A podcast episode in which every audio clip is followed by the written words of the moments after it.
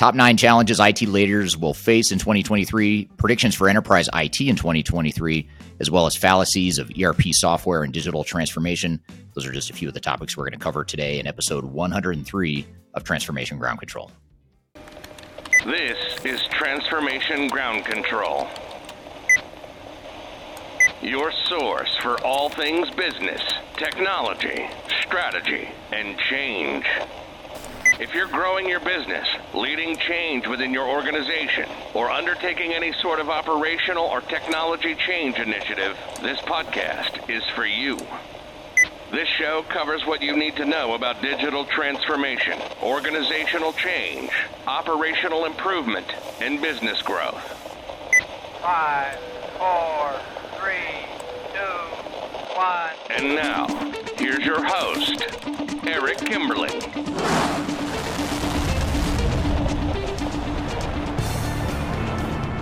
Hello, welcome to Transformation Ground Control, episode number 103. My name is Eric Kimberling. I'm the CEO of Third Stage Consulting.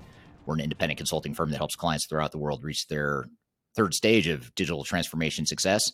And this is the podcast that has everything to do with digital transformation, the strategy, people, process, and technology sides of change. And with me, as always, is my co host, Kyler Cheatham. Kyler, welcome to the show. Thanks for having me. Happy to be here. Yes, happy to have you and happy to have the audience here today, our third episode of 2023. And uh, a lot of good stuff we're going to cover here today. We're going to cover the top nine challenges of IT leaders in 2023, uh, predictions for enterprise IT in 2023, kind of continuing with that thread of predicting what we think is going to happen here in this new year.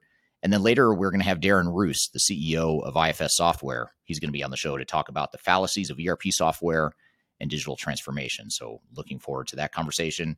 And then, last but not least, later in the show, we'll have Jon Reed on the show who is from Diginomica. He'll be talking about, we're actually going to replay a clip that we did around this time last year where we talked about the trends for 2022. And we want to revisit those seven trends to see how they held up and to see if they're still relevant here in 2023. So that'll be the topic of conversation later. And then, uh, actually, in that hot topic segment, too, uh, in the opening segment where we talk about top nine challenges of IT leaders and predictions for enterprise IT in 2023, we're also going to start a new segment or part of the hot topic segment where we draw questions that we get on social media um, eh, questions and comments i should say so that should uh, be a little bit more engaging and interactive. So we'll be sure to cover that as well during our, our opening segment. But before we get all of that just a quick reminder uh, new episodes of this show every wednesday. You can find us on linkedin youtube facebook and twitter. You can also find us on audio podcasts throughout the world including amazon google apple etc so all that being said, let's jump into these hot topics. What have you got for us today, Kyler?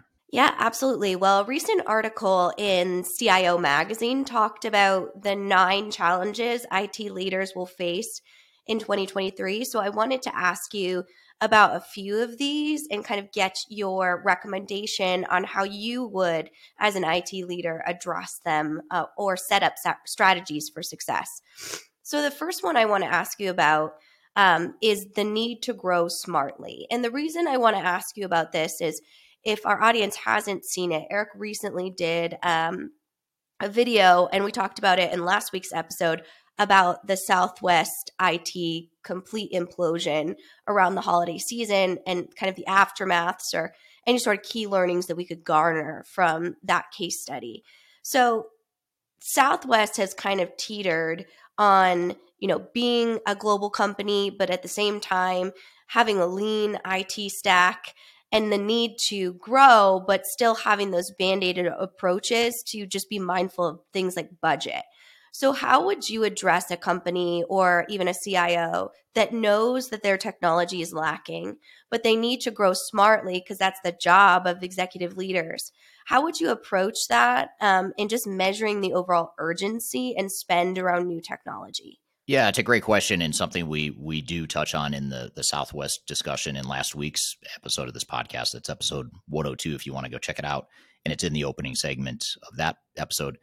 But there's three things that come to mind when you when you mention that. One is to look at a cost benefit. You know, look at the cost that you're really spending on your legacy IT, which oftentimes is higher than you think um, when you consider you know maintenance cost and the cost of IT staff to maintain and support the system the cost of fixes, repairs, all that stuff.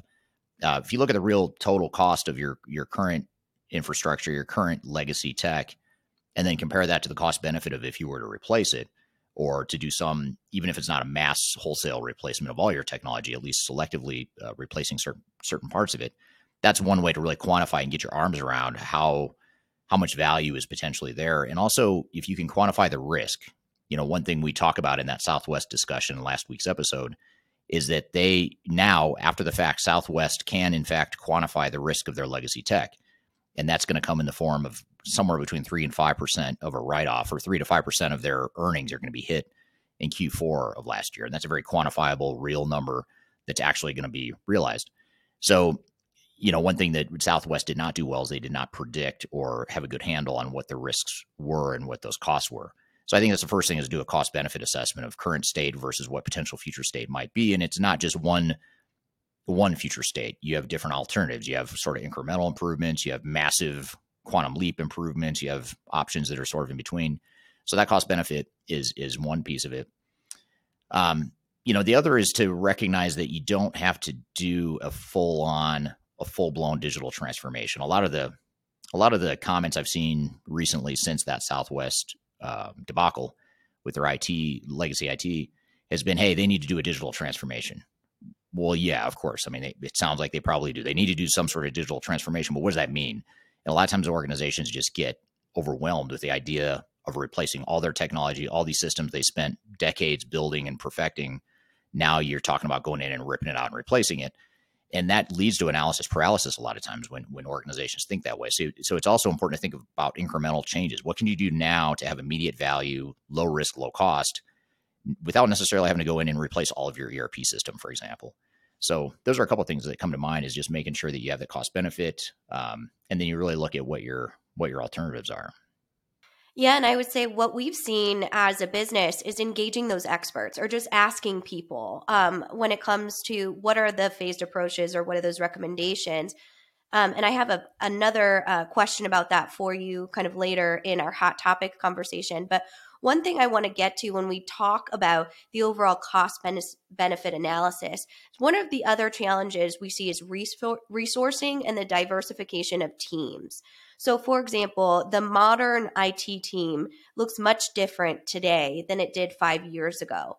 And we see CIOs needing to be able to effectively resource and understand the support that their technology needs.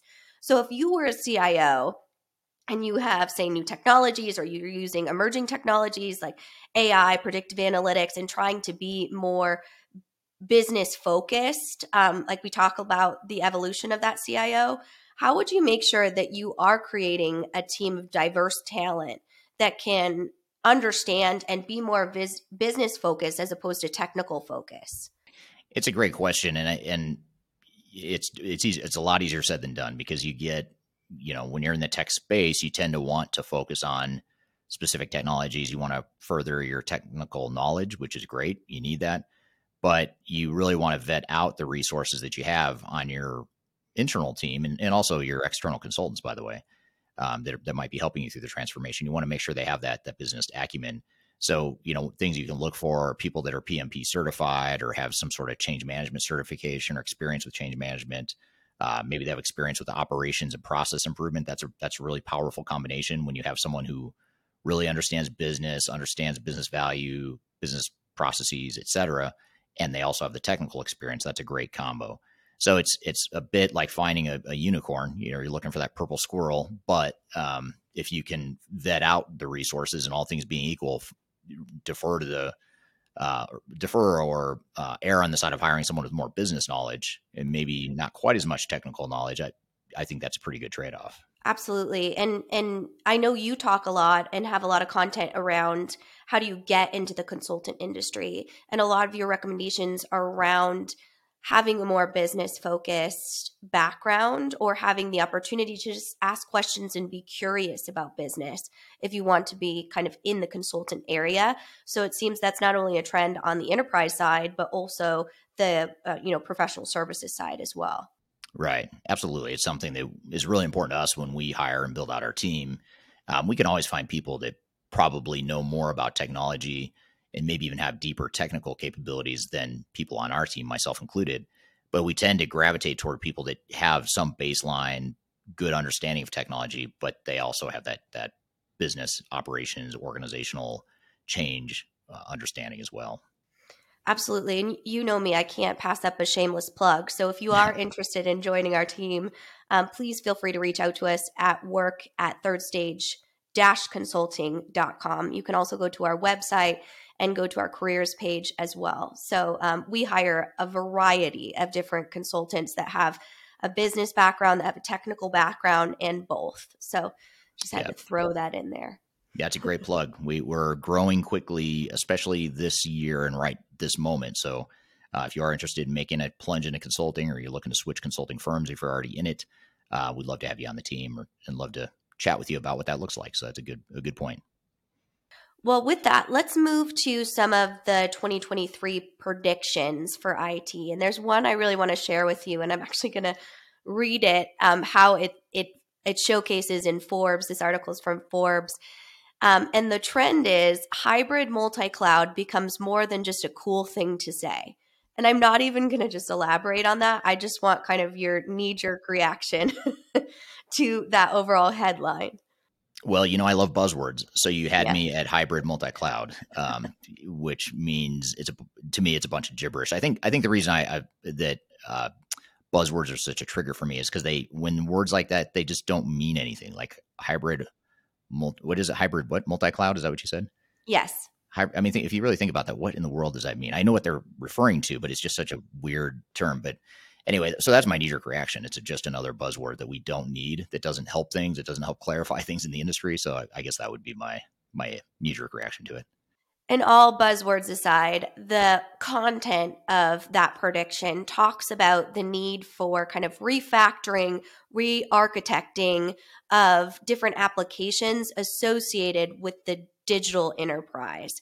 That's what they mean by multi cloud. So, is that something that you feel as though focusing on that interoperability, integrations, making your data, arming it to be as actionable as possible?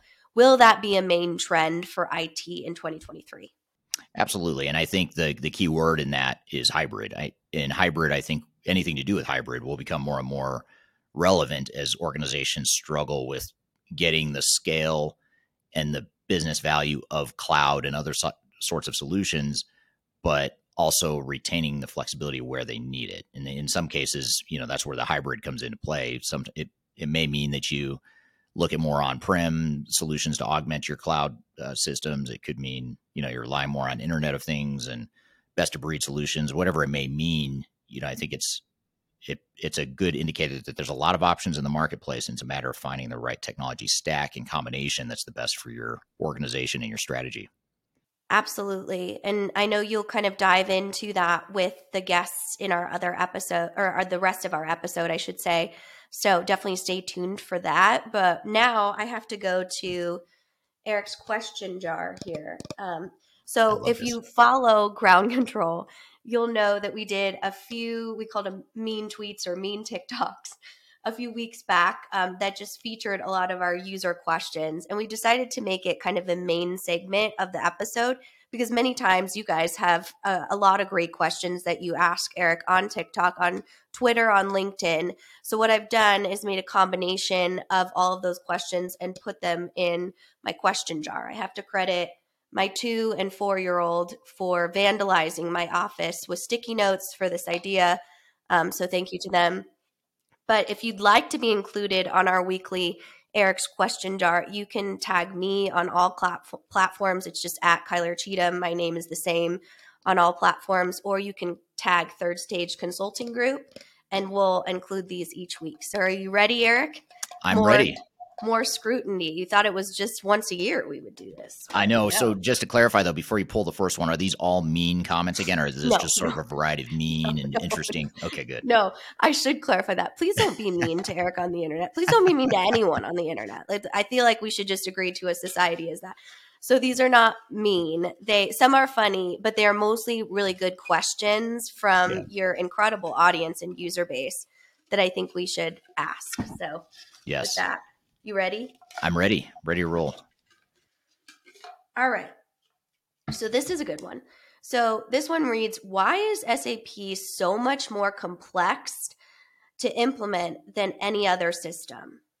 Great question. Well, um, I'd say two things. One is SAP is just a big system built for big, complex, diverse organizations. So the nature of the customer base they're trying to satisfy is complexity. And I don't think they set out to design a really complex or the, the most complex uh, system in the market. I, I suppose I, I, I agree that it probably is the most complex. I've never really thought to sit down and measure or compare systems in terms of complexity, but it probably is um, one of the most, if not the most uh, complex systems for that reason.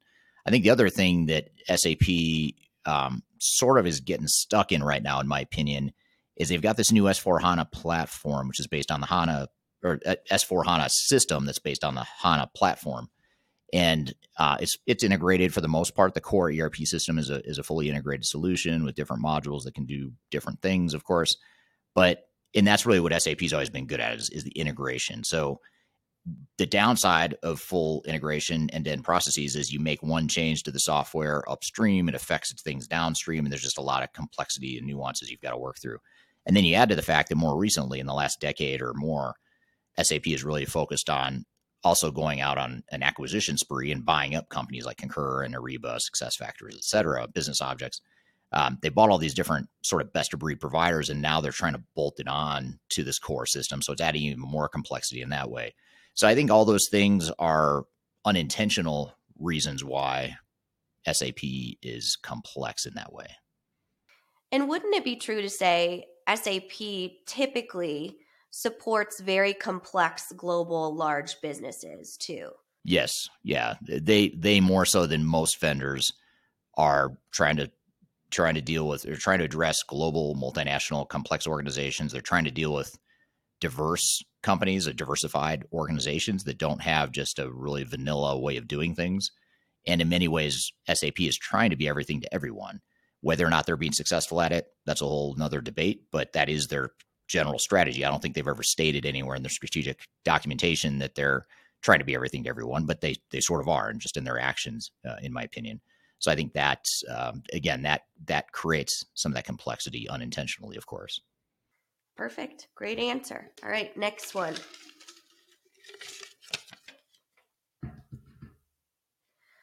Do you have to redesign processes, specifically business processes, for a SaaS system? It seems like most system integrators don't have that operational experience. Ooh, great question. Um, do you have to redesign your processes? I would well, let me uh, let me add a preface to this or a caveat. I'd say you don't have to necessarily, but you're you're probably going to. Not necessarily whether you want to or not. I, I suppose is a is a different story. Um, you're you're you're just going to have to um, in, in, many ways because um, SaaS software in many ways is is more standard. There's just common processes, common ways of doing things, and that's going to require a certain amount of process change and process improvement. Um, so it's a great point in that the gap between where you are today and where you're going in the future is probably going to be greater for SaaS solutions than a, you know, a private cloud or an on-premise uh, sort of solution.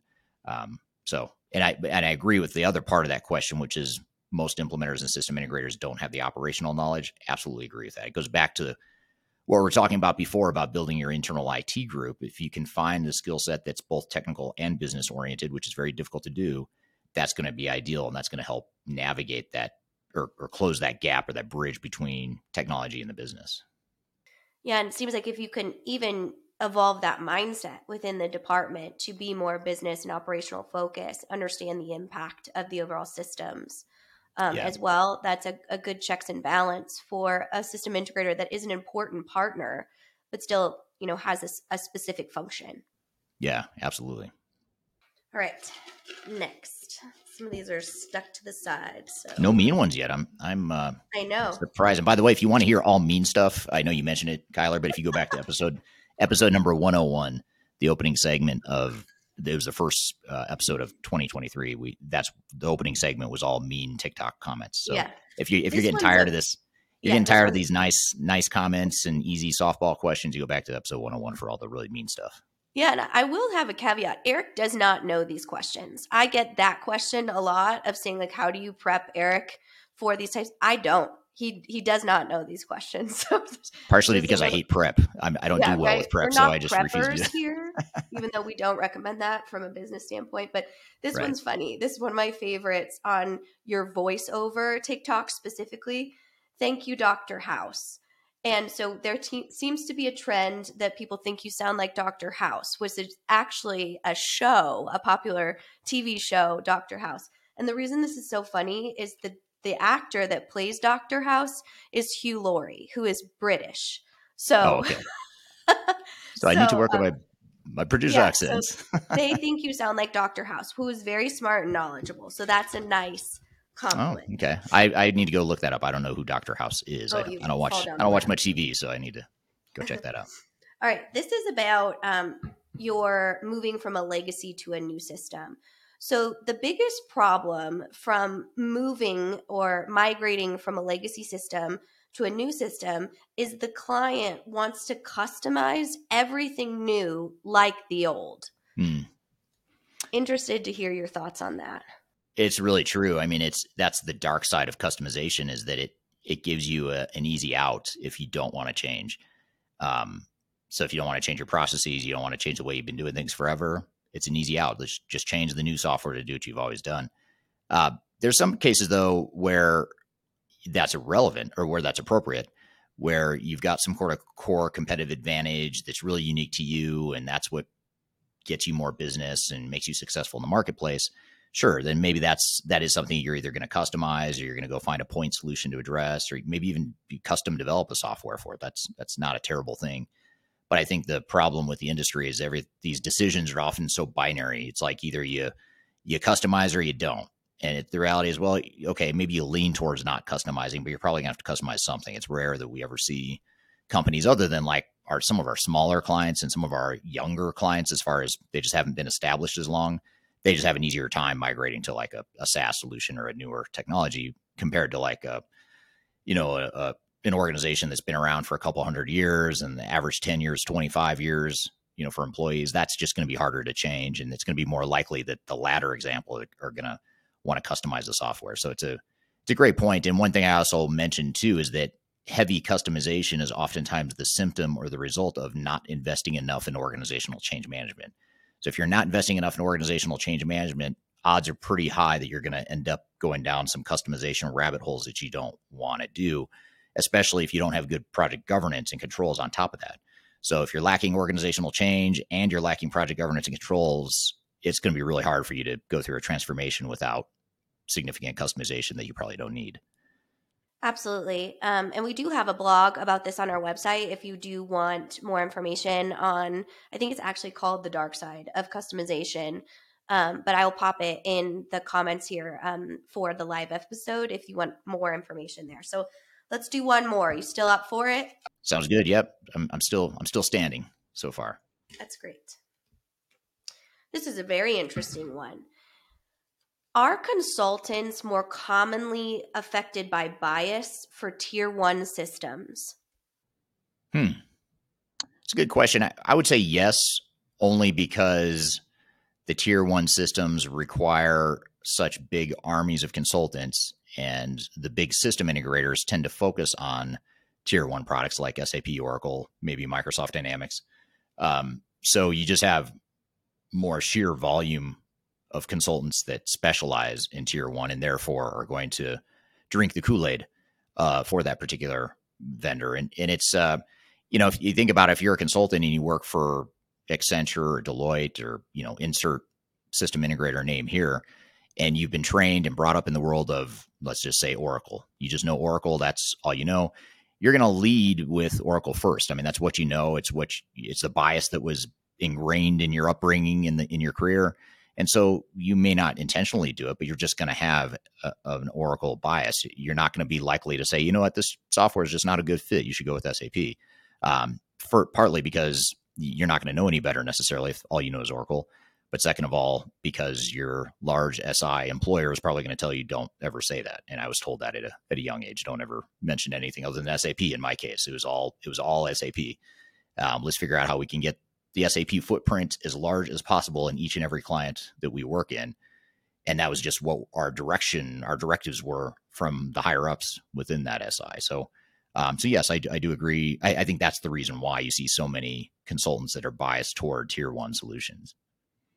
Well, that was a great round of questions. And just a reminder if you'd like to be in Eric's question jar here, um, you can go ahead and comment on any sort of his. Um, he has TikTok, Twitter, LinkedIn, YouTube, anything like that. We pull from everything. So you can tag me or tag um, Third Stage Consulting, and we'll get these questions in and address them each week. So thank you, audience, most importantly, for those great questions. And thank you, Eric, for all of your insight. Absolutely. Yes. Thank you, audience, for great, great questions there. That makes it more interactive and more fun in these these hot topic segments. So we'll continue to mix those into our opening segments of the podcast for this year going forward. So uh, we're going to shift gears, and it actually builds on unintentionally builds on some of the things we just talked about um, in, in, some of those questions that you you randomly picked, Kyler. Um, we're going to have after the break, we're going to have Darren Roos, who's the CEO of IFS Software. He's going to be on the show talking about fallacies of ERP software and digital transformation. So we'll be talking about some of the common misconceptions, misunderstandings, things that you should know, the pitfalls, the risks, things you should know about ERP uh, implementations and digital transformations. We're going to talk about that with Darren here in just a moment. But first, we're going to take a quick break. We'll be right back with more Transformation Ground Control.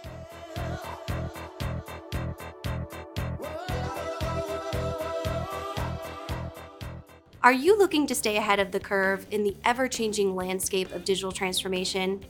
Then you need our newly released 2023 Digital Transformation Report. This comprehensive report covers the latest trends, technologies, and strategies to ensure your digital transformation is optimized for success.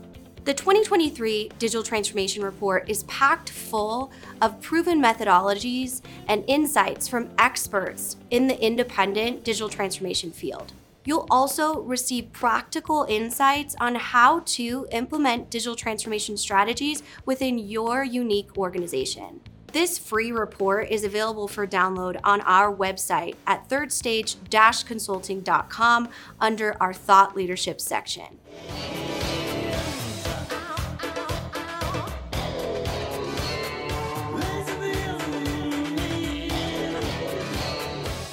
Hello, welcome back to Transformation Ground Control, episode number 103. My name is Eric Kimberling. I'm here with Kyler Cheatham.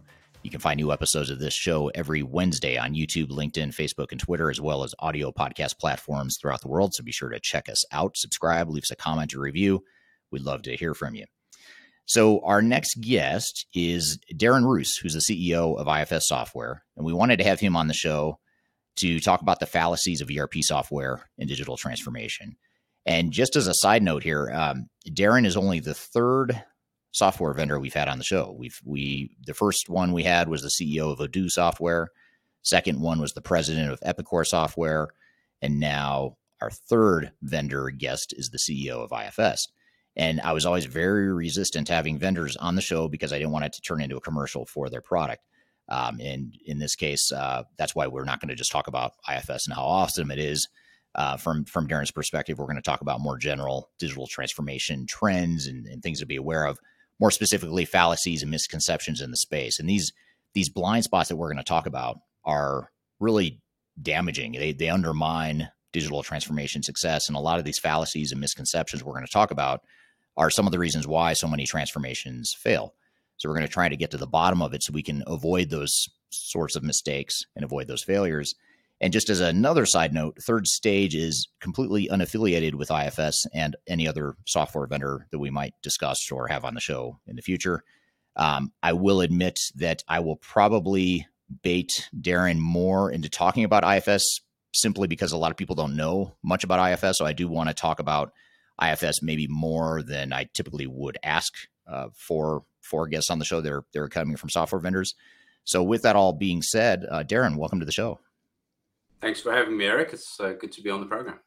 Yeah, absolutely. You're your first time guest, and I really appreciate having you here. And uh, excited to have you here today, uh, largely because you have such a, a, broad and diverse background in this industry.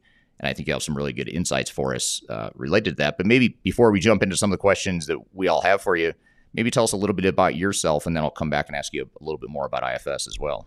Sure. So my name is Darren Roos. Um, I've been doing this uh, enterprise software uh, gig for going on 17 years now. Um, originally from South Africa, as you can hear from my accent, although I've been in the UK now for um, 12 years. Um, and uh, over the last 12 years, I've worked for three companies. Um, first into my career was with uh, Software AG, uh, German middleware software company, you probably know. Um, and then I did four years with SAP, um, ultimately running the global cloud ERP business. Um, and then I've been CEO at IFS for the last five years. Great. Yeah, so that you see, you've been you've grown up in the space as well, and I'm sure you've seen a lot of interesting developments that we'll we'll kind of cover here today as, as we talk about trends in in the future of of the enterprise tech space. But tell us a little bit about IFS software for those that that haven't heard of the technology or, or just aren't familiar with the company. Maybe tell us a l- little bit about the company. Yeah, so IFS is a is an enterprise software company. We focus on customers in the upper mid market and enterprise space, um, and we sell um, a set of solutions that are very focused on asset and service centric industries. So thinking um, anything that has a, a, a bunch of assets or a lot of service. So it could be oil and gas, construction, telco, um, engineering, um, utilities, etc., etc. Um, and the solutions that we sell um, are predominantly clustered, I would say, into into three categories, which you know the, the traditional analysts would recognize as, as ERP, field service management, and enterprise asset management. Um, but really, why we're as successful as we are um, is really in the intersection of those three things because we provide ERP, EAM, and FSM on a single platform. So, uh, for those of you that do know us, you'll know that we're the Gartner Magic Quadrant leader for field service management. Uh, we're a leader for asset management. Um, and in our asset and service industries, we're also a leader for ERP. Um, so it's really our ability to give customers the best of each of those capabilities um, as it relates specifically to their industry that has been such a big contributor to our success. Um, we're uh, just over a billion in revenue. Um, and um, we have been around for over 30 years. Um, but yeah, that's that's IFS in a nutshell. Great. And I and Eric had warned me that he might drop off, so uh, I'll just carry on talking until he rejoins. And the the key. Oh, you're back. We lost you, you for a second you, there. You dropped off, Eric, but you're back. One of us dropped. I don't know. Um, hopefully, the the audience can still hear us. Okay. Um, I was going to say the, the one of the interesting things about IFS that we'll get to throughout this discussion is that the product has a lot of strengths that are the weaknesses of other ERP systems and, and a lot of sort of edge capabilities and, and industry specific functions. So we'll, we'll get to that here in a second. But before I do that, though, actually, before I dive into anything ERP related or digital transformation related, I just have to ask you a question um, on a maybe more of a personal level. Um, you're also the co-founder of a nonprofit called Inner Wings, which I, I, you and I didn't talk about this as we were prepping for the for the discussion, but I saw it on your on your LinkedIn, and I thought, you know what, I want to ask you about that because it sounds really interesting, and I'd just love to hear more about just what is Inner Wings and sort of what is your involvement there with, with the with no the nonprofit. So, uh, it's it's a it's a passion project that my wife and I started a couple of years ago, um, and I think uh, some of you may or may not know my wife. She's the the CEO of SUSE, the open source company. Melissa. Oh um, and uh, Melissa and I started the charity a couple of years ago. And I think growing up in the enterprise software space, we see that it's super difficult for for women, um, and we see the the disparity from a gender equality perspective. So we started Inner Wings, and what Inner Wings does is it really focuses on addressing uh, the the the gender bias topic. Uh, in young girls, aged kind of six to 12 years old. Um, and what we know from science is, is that that six to 12 year age gap uh, or group rather is is where the stereotypes are, are kind of embedded. Um, so Inner Wings goes into schools. We do a bunch of work with schools uh, in a number of countries, focused on getting girls, young girls, to recognize that they can do anything, be anything that they want. Uh, they don't have to be uh, nurses and uh, flight attendants. Um, they can be doctors and pilots, and uh, that's the work that Inner Wings does. And we're immensely proud of what we do. And yeah, that's Inner Wings. Very cool. Yeah, so you're you're more than just an enterprise tech guy. You're also uh, giving yeah. back to the community and doing some passionate things on the on the side as well. Absolutely, and we have we have we have three kids, and one of which is a young girl. And I think you see the disparity, and you know most of your listeners will have kids, and they'll recognize that uh, that challenge. Yeah, absolutely. Well, good. Well, that's that's super interesting. And um, just as a side note, where if someone wanted to learn more about Innerwings, where where would they go? Is there do you have a website or something that they yeah, could go check out? Go to innerwings.org, absolutely, and we'd love them to. Right, absolutely. Well, good. Well, so shifting gears then back to the digital transformation and sort of the topic here today of the fallacies of ERP software and digital transformation. Um, just sort of transitioning into that conversation, I guess maybe to start one of the, let me back up for a second. One of the reasons why I wanted to have you on the show is not only because you're the CEO of a prominent software company here in the space, but also because the the type of software that IFS provides is, is quite a bit different than than other ERP vendors, and it sort of provides a uh, just a different approach uh, to enterprise technology. And and you yourself have you're not only the CEO of IFS now, but you as you mentioned, you also worked uh, with with SAP and Software AG. Um, I think you had uh, some time in Acumatica as well. Yes. Um, so you've worked with multiple solutions throughout the years, and I, I, guess I'd be curious to hear, you know, how is IFS different from other ERP solutions in the marketplace, or how would you consider it different from those systems that you've worked directly for and with, and, and other systems as well? Yeah, so I, I, I sat on the board of Acumatica for a while when EQT, who was a private equity firm that owned IFS, uh, when they acquired Acumatica, I sat on the board um, during the acquisition phase, um, and then I also sat on the board of Sitecore, just as a as an aside. Mm. Um, yeah, so I, look, I, have been in the space for quite a while, and I think when I came to IFS coming out of SAP, what I recognized was that there was definitely a gap um, where customers wanted to not have to face this difficult challenge between best of breed, where they could find a solution that had the functional depth that they wanted, um, and best of suite, where they could get something that was integrated um, and, uh, and and would give them the, the benefit of, of an integrated solution. Um, and you know, for a long time, with the the discussion around composable ERP, customers have been, um, I guess, told that they have to choose between these two things. You can either have the functional richness, or you can have an integrated solution. Mm-hmm. Um, and the reality is that there there is another dimension, the, the, a dimension where you can get the functional richness and the integrated capability, but then the, the software vendor has to compromise by being industry focused. Um, and that's effectively what IFS has done.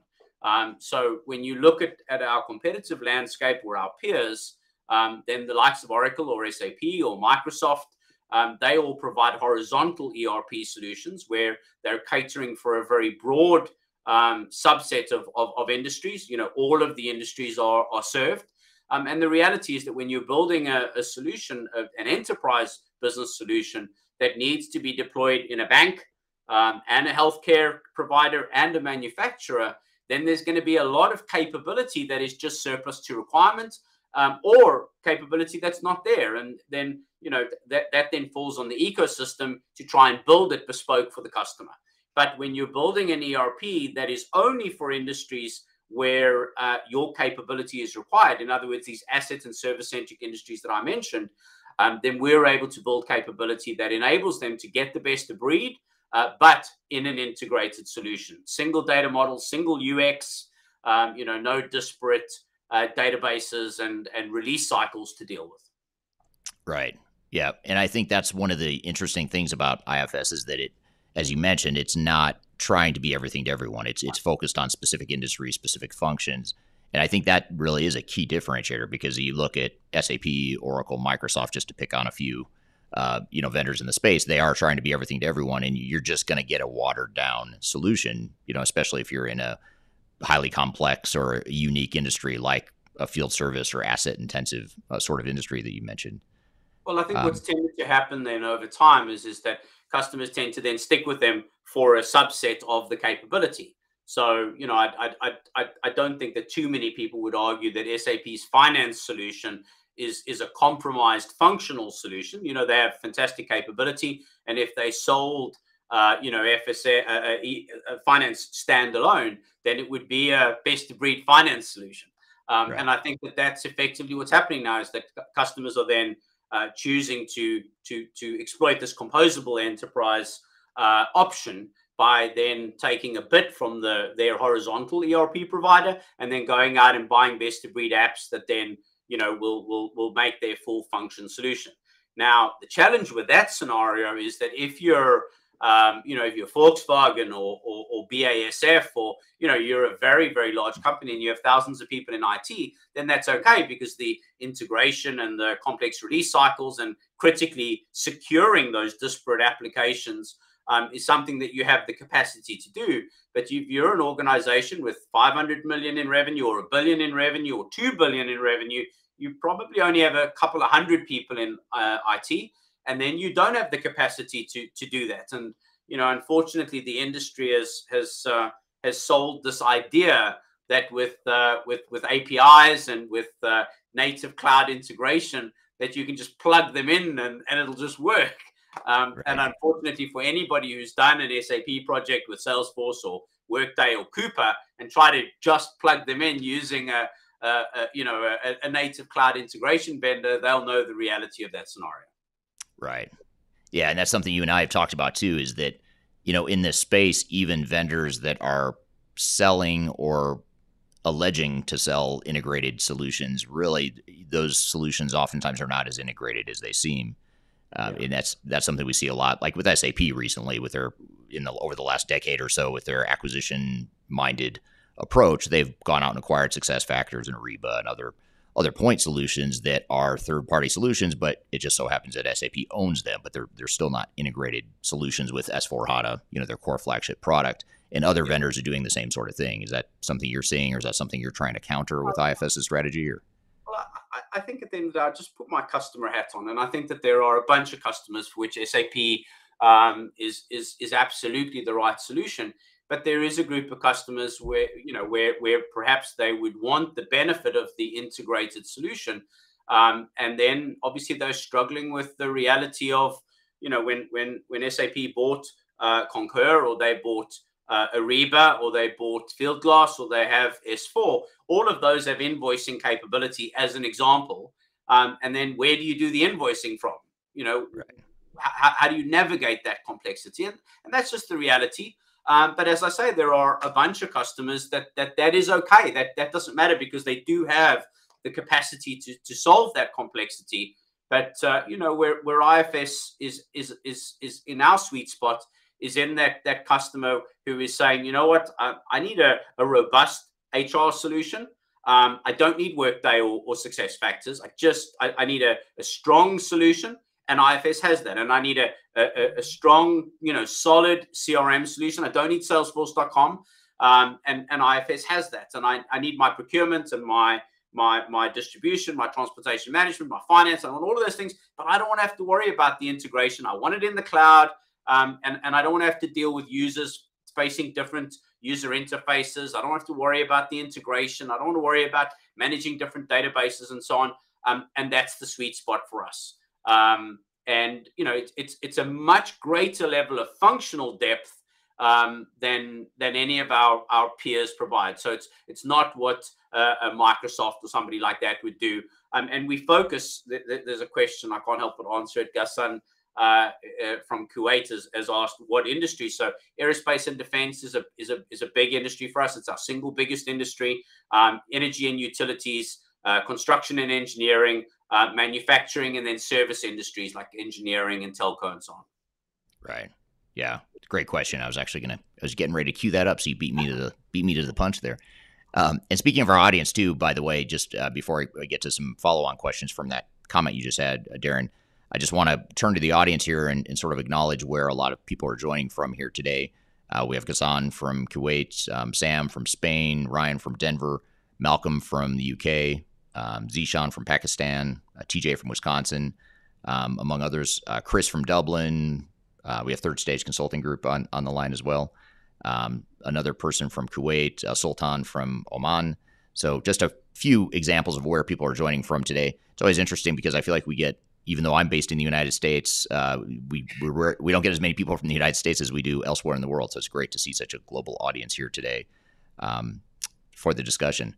So uh, so you just answered the, you know the question that I was going to have, which was the, the vertical, you know, which industry verticals uh, does IFS uh, focus on? I guess to shift gears though and, and look at the overall enterprise tech space.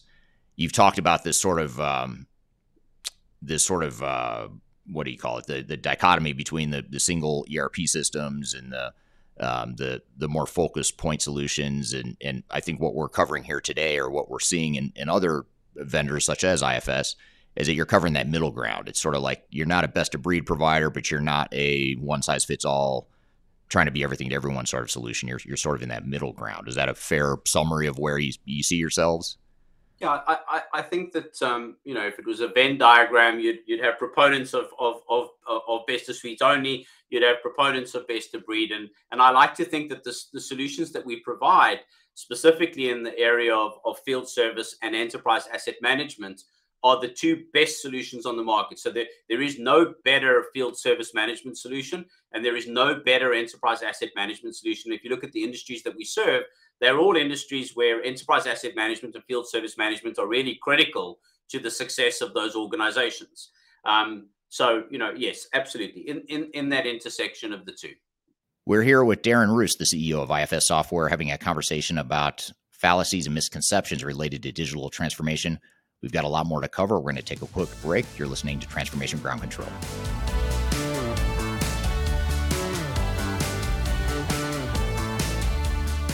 Hi, this is Eric Kimberling, the CEO of Third Stage Consulting, and we recently hosted our Digital Stratosphere 2022 virtual event. It's three days of packed content related to digital transformation best practices, about uh, 16 or 18 different workshops and different speakers that are presenting on different topics, everything you need to know about transformation. The the bad news is you if you miss that event, the event's over. The, the live event already happened. But the good news, if you've missed it, or even if you did attend it and you want to see replays or you want to catch the sessions you missed, you can do that now by going to stratosphere2022.com. Go to stratosphere2022.com, register. All you have to do is put in your, your name and email address, uh, just a few fields. You get immediate access to all the recordings. And the recordings cover everything from digital strategy, um, software selection, organizational change, process improvement, architecture, data migration, cloud, trends in the industry, um, how to avoid failure, some of the legal aspects to think about, contractual aspects to think about as it relates to your transformation. All that is stuff that you'll get by registering for Stratosphere 2022 replay. And again, go to stratosphere2022.com and you can listen to all the replays of all the workshops that you might have missed at the event. So, hope you check it out, and uh, thanks for listening. We'll see you soon.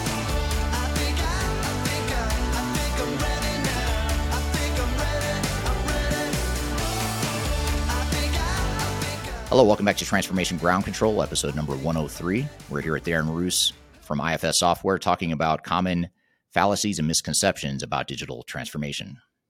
So overall, then, what do you what do you see as some of the biggest trends that are emerging in the enterprise tech space? You know, it's it's, it's interesting because when I read it, um, I thought you know th- th- there's obviously been a, a, a, huge shift to the cloud, and in fact, I think Sam asked the question. You know, does that mean that everything has to move to the cloud, or the, is it a fallacy that everything has moved to the cloud? Um, and I'll answer the question at the same time, which is absolutely. Uh, it, we do not believe that everything should move to the cloud. Um, I think that there are there are uh, you know use cases which lend themselves really well to the cloud, and customer situations are all very different. And actually, IFS's philosophy is that we provide a solution which is called IFS Cloud, but it can be deployed as a remote option, which is effectively an on-prem instance. And then what we do is is that we update that on-prem instance uh, like it is in the cloud. So a customer can put it in their own environment. They can put it into a, a system integrator's environment. They can put it onto a hyperscaler, and we update it like a normal cloud application, but run as a remote instance. Um, and, and, and so we're a big believer in, in hybrid cloud and giving customers that choice. Um, so I think the cloud is obviously a, a, a trend that continues, but I think a, a, much greater practicality around what should be in the cloud and what shouldn't, and the role that hybrid cloud plays. Um, and then obviously we see um, a continued move towards um, uh, automation. We continue to see a huge push towards greater analytics, and in in times like today, whether it's supply chain visibility or you know customer visibility, um, analytics and data is so important. But actually, the thing that struck me, um, Eric, when I when I was reading that question, was just how how the fundamentals of what customers are looking for hasn't changed at all. Right. Um, and you know, at the end of the day, what they're looking for um, and having spoken to many customers in my 17 years of doing this, is that they're looking for solutions that are, you know, let, us take functional capability as a, as a ticket to the game. The solution has to be able to do it. Um, that's important. Um, but it has to be easy to use. It has to be easy to deploy. um, and it has to have a lower total cost of ownership uh, or, or an improved value ROI. And, and ultimately, that's what we continue to push to do is to try and make it easier to deploy, make it easier to use for users, um, and focus on bringing down that total cost of ownership. And in the enterprise application space, that is that is evergreen, right? That's the that's the holy grail. And unfortunately, it's not a destination; it is a continuum. Um, and we continue to focus on that. And it's interesting because so many vendors continue to talk about artificial intelligence and they continue to talk about augmented reality and they continue to talk about um, a bunch of, of, of, technologies, which, in my opinion, those technologies just have to be embedded in the application. That, that I, customers don't want to hear about another thing that they need to buy that gets added on. They just expect us as vendors to make it available, and we should just make it available. But we should always be striving to, to focus on those three things, I believe. So easier to use, easier to deploy, lower total cost of ownership. And that is, you know, for 17 years, that's what customers have been telling me is most important to them. And that hasn't changed at all. Right. Yeah, that's a, that's really interesting to hear you say that. And I was actually, as you were describing that, I was thinking, you know, it sounds so simple, so easy, so basic. But I think a lot of software vendors and industry consultants, they, I think we miss that a lot. Like, let's just get the let's not worry about AI and augmented reality and the metaverse and blockchain and all that stuff quite yet. Let's just get the fundamentals down and let's figure that piece out. And then we can sort of from there layer on some of the more advanced emerging technologies. But a lot of times we want to go backwards. Just to be clear, I think that as we as we engage with, with with our customers and our partners on you know where do we take the product and what do we do, making sure that emerging technologies become embedded is, is, is a critical part of our development lifecycle. If you look at what IFS has released over the last few years, um, we, we have significant um, examples of all of those technologies in use by customers today. But that's not that that isn't what the talk track is about because ultimately the customer wants to understand how they're going to be able to tangibly derive value from it. Um, but too many vendors have for too long become more focused on um, on you know how are they going to um, convince their customers to take advantage of those things while neglecting the really important things which customers are worried about. So you're right. I, I think not not often enough are we focused on those things. Absolutely. And and just to build on that, the whole thread that we were just talking about, this is another question from Ghassan. Um, and by the way, Ghassan is one of our regulars on this live stream, and he's he's a I'd say he's a tough crowd. You know, he's not an easy person to, to please. So this is pretty glowing praise from him, I'd say. But he says um, he worked with IFS for 10 years, thumbs up to Sweden for the innovation built into IFS. And I, I guess I want to maybe counter what you just said, which is, you know, you focus on the basics, you know, get the automation in place and, and, and sort of some of the more fundamental, less sexy sorts of approaches to, to technology. How do you balance that, though, you know, the, the core fundamentals with providing innovation and sort of pushing the, the boundaries and the capabilities of the software? What's been your approach, or what have you seen work there? You know, again, it comes back to focus, um, and I think that when we um, I, I, I, was on the board of a, another software company for a while, and I, I, I um, unashamedly stole this idea from them of being really um, the, the term they used was customer driven innovation. And a lot of vendors talk about customer driven innovation, but the reality is, is that 80, 90% of the ideas um, that they come up with come from their own engineering teams. Um, and that's something that I've really focused on us not doing, where we've we've really brought rigor to how do we ensure that you know what we're building is what our customers are asking us for, um, and making sure that we're we're effectively crowdsourcing that requirement. And then you know you don't end up with a situation where a large proportion of what you're building sounds great to the engineering folks that built it but actually the customer is going but i like i don't need this function. Um, and that's very very common. Um, and you know I, I, I, can tell you i've seen in, in, in many of the companies uh, i've only worked in three now but they, they acquired companies um, where where that was a, was a disease almost where you know customers would be complaining about um, you know system reliability and uptime um, while hundreds of new functions that nobody was using were being released and and, and that's a very unhealthy situation but one that's very common hmm. yeah yeah very interesting and I, and I think that's the the key is you know it really understanding what your business needs are, your requirements, what what are your goals and objectives as an organization, and how can technology fit into that. And I think too often we we look for that silver bullet. You know, we we turn to the sexy technologies, thinking if I just deploy AI and machine learning, that's going to make my business better. Well, it may be, but it's not going to if you don't get that core fundamental stuff in place, like just basic automation and, and integrated workflows and all that good stuff. And it is. Look, I, I, I don't want to make it sound like like we're, you know, we get it perfect. I, you know, we we we equally struggle with this. Look, at the end of the day, um, you know, we have uh, three thousand odd customers around the world, three thousand enterprise customers. Um, and uh, you know, while we are very focused on those industries that I highlighted before, and a lot of the processes are common, the way in which they they think about assets and the service of those assets is common. Um, you know, you still have divergent requirements, and and and finding the compromises on how you take care of them is is is particularly important.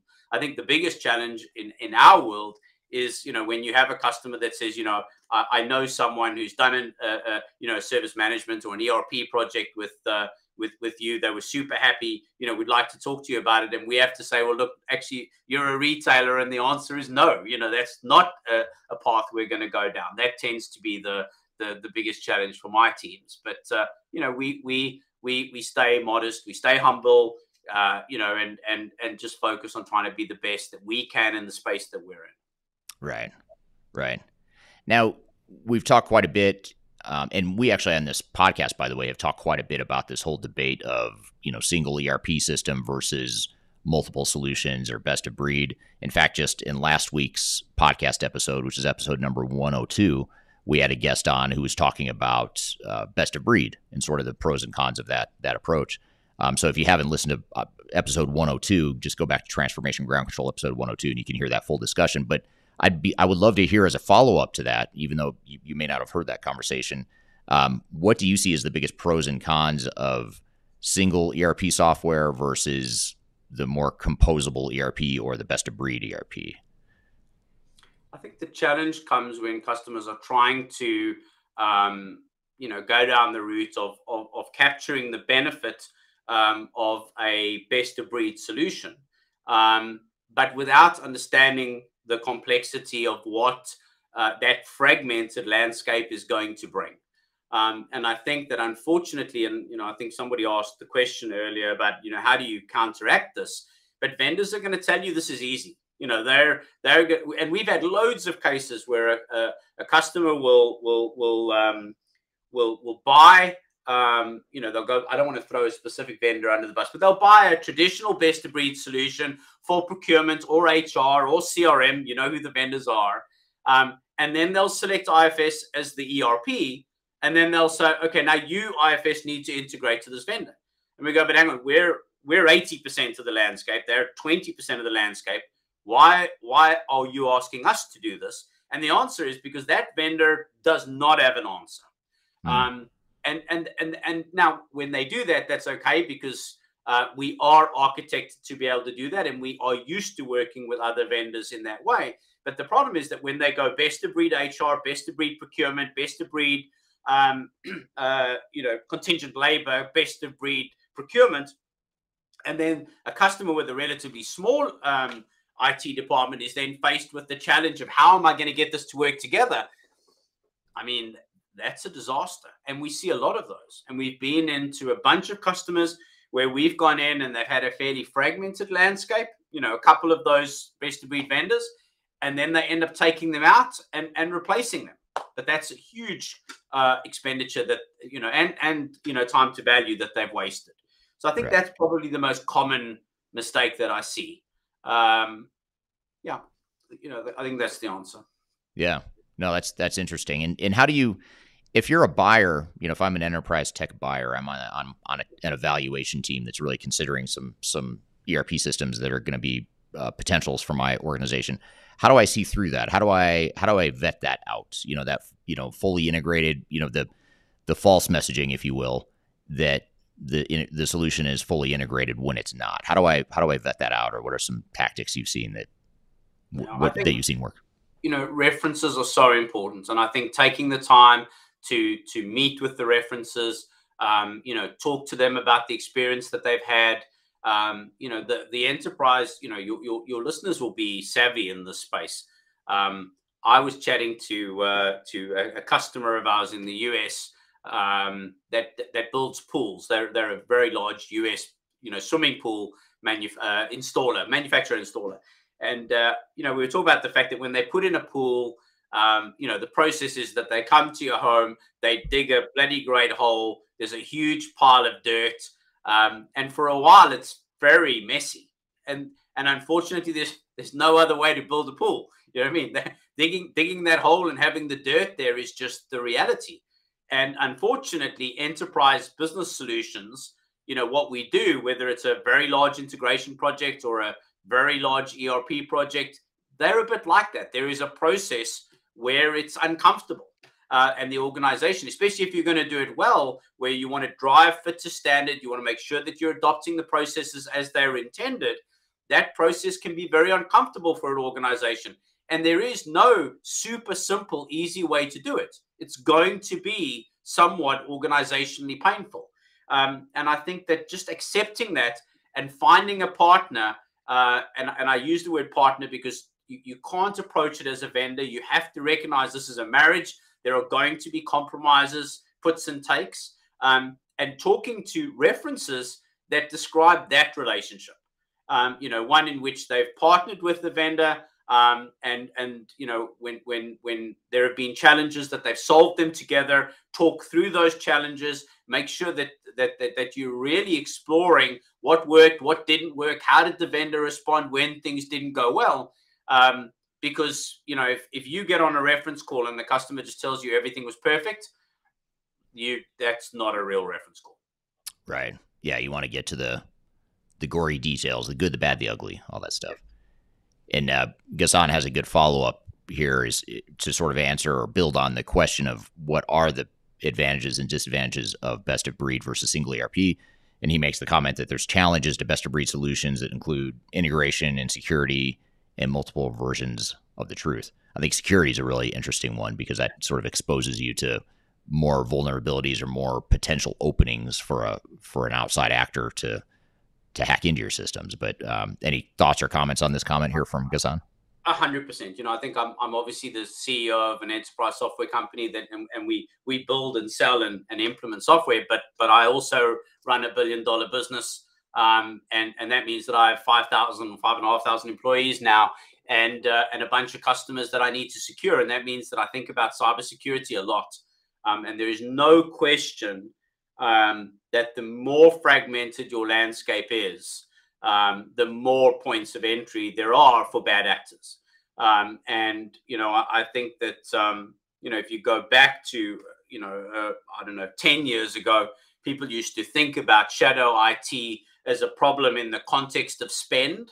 Uh, but the reality is is that you know the problem now is security, and the the the threat of of, of cybersecurity today is not uh, that it will cost you some money. The threat is that it can absolutely destroy your business, and it doesn't matter who you are. Any business um, can be completely debilitated um, if if if that is not handled well. And there's no question that uh, you know a, a, you know, the more fragmented and disparate your IT stack is, the more applications you have, the more potential threats there are. Right, right.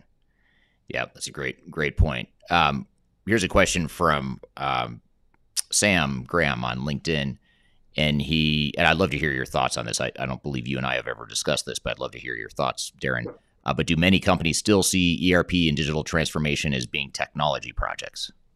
Um, you know, it's it's interesting. I I, um, I think that um, yes, there are still a bunch that see them as technology projects. I I, I reviewed a, a, prospect of ours this morning, um, where you know, large company, very big digital transformation project, not a single executive involved in the project, mm. which is astounding to me.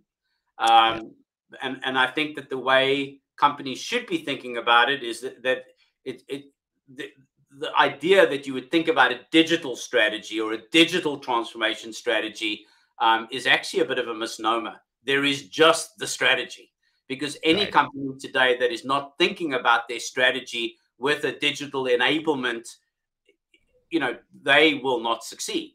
Um, and I think that that's super, super important. Um, so, you know, definitely companies still doing it, Sam, as incredible as that sounds. And I tell you what, my comment to the team was I think we need to think long and hard about whether we compete for this business because if we are successful, the likelihood that it will fail is incredibly high. Um, and, uh, you know, right now, I'm not worried that we lose the business. I'm worried we win it because if we win this business and there is there is no executive ownership, no executive sponsorship on this project, it will fail. Uh, but we see right. it still incredibly. Yeah, it doesn't matter how great the software is, how well it's built, designed, deployed. If the executives aren't on board, that's going to be a that's going to be a recipe for disaster. Um, and actually, related to that, um, this is a good question from Chris over on LinkedIn.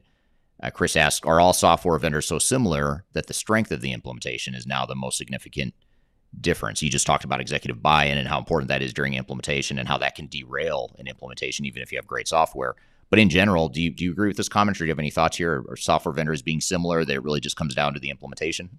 I, I think the, the, the statement has some truth to it, but with a very large caveat, which is we, we quite often are dealing with projects where, because of the asset and service nature of, of the customer, um, the, the statement all vendors have the capability to do this is just not factually accurate. Um, and it's actually quite a dangerous narrative in that context specifically, um, because you know, you know, a bunch of vendors today just don't have that capability, especially when you're talking about vendors that have um, you know, dealt predominantly with what I would call administrative ERP in the past. Uh, but there are a bunch of organizations who do require administrative ERP solutions. And at that point, you're 100% right. Whether they, you know, if, if, if you're a, you know, I don't know, uh, if you're an organization that doesn't have a bunch of assets and service centric requirements, um, or you're, you, you know, and, and you're looking for a, for a, for a solution, then yeah, it, it comes down predominantly to the implementation. I agree, and and and maybe not just the implementation, but I'm a bit, as you'll have heard from this, I'm a huge proponent of of that vendor customer relationship, um, and I think you know if if if you procure at arm's length.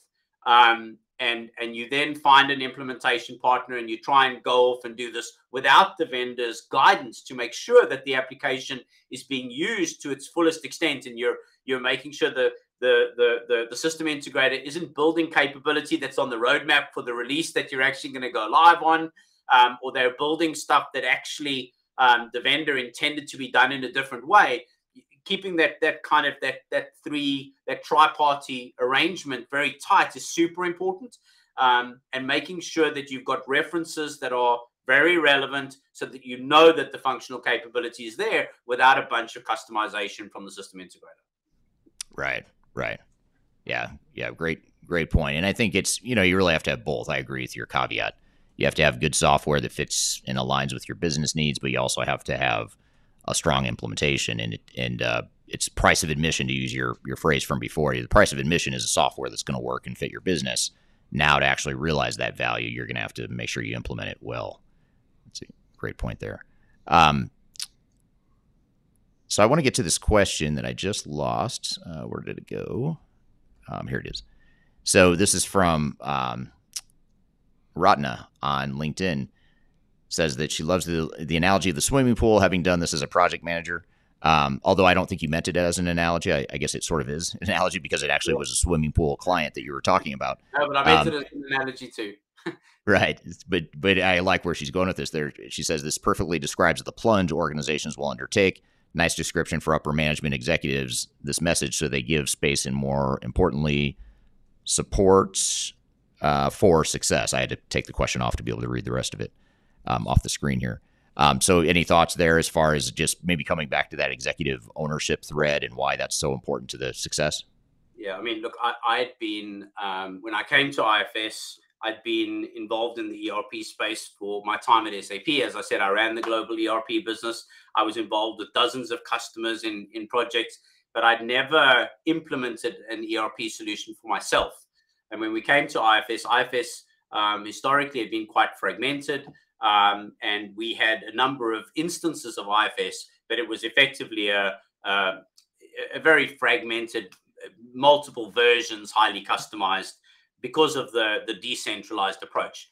Uh, when I came in as CEO, we made the decision to implement our own software on the latest version, brand new, you know, greenfields implementation. And and my own CIO, um, a guy called Sal Laher, who is an industry veteran and has, has been around ERP for, for many decades outside of IFS. Um, it was an interesting journey for me as a CEO to go on with Sal as my CIO, uh, almost you know teaching me what it was like to do it ourselves. Really, uh, you know, drinking our own champagne or eating our own dog food, depending on which analogy you want to use. Um, and um, and and it was very very interesting. The number of conversations I was involved in, where um, Sal, I, I would have a business user saying, "I need this capability to go live," and Sal was saying, "No, you don't. We can do it in this way." We need to go live as we'd planned, and then we will iterate through the coming releases in order to get you what you need. But we can absolutely manage it. And I had many, many of those discussions through the implementation. And the, the result was that we, we, we did a full implementation of IFS at the time. We were maybe 700 million in revenue, uh, operating in 50 odd countries. Uh, we did a full implementation, including HR, CRM, uh, finance, procurement, um, we did the entire project in six months from the start of the project to full go live, big bang go live in six months. Hmm. And it was about those compromises. It was about interrogating those decisions. And without my sponsorship, it would never have happened. It really right. took me as the CEO going into those sessions and going, let's listen to what both of you are saying and going, okay, look, that can wait for the next release. And, and that's what we did. We then iterated through the coming releases. Uh, but we we got the the go live. As is always the case, 80% of the value was in that that first go live, um, and the project was hugely successful. And the trick is to try and make sure that we push for that executive sponsorship um, and and drive that kind of 80% of the value from the from the first 20% of, of, of, of the project. We're here with Darren Roos, the CEO of IFS Software, having a conversation about fallacies and misconceptions related to digital transformation We've got a lot more to cover. We're going to take a quick break. You're listening to Transformation Ground Control.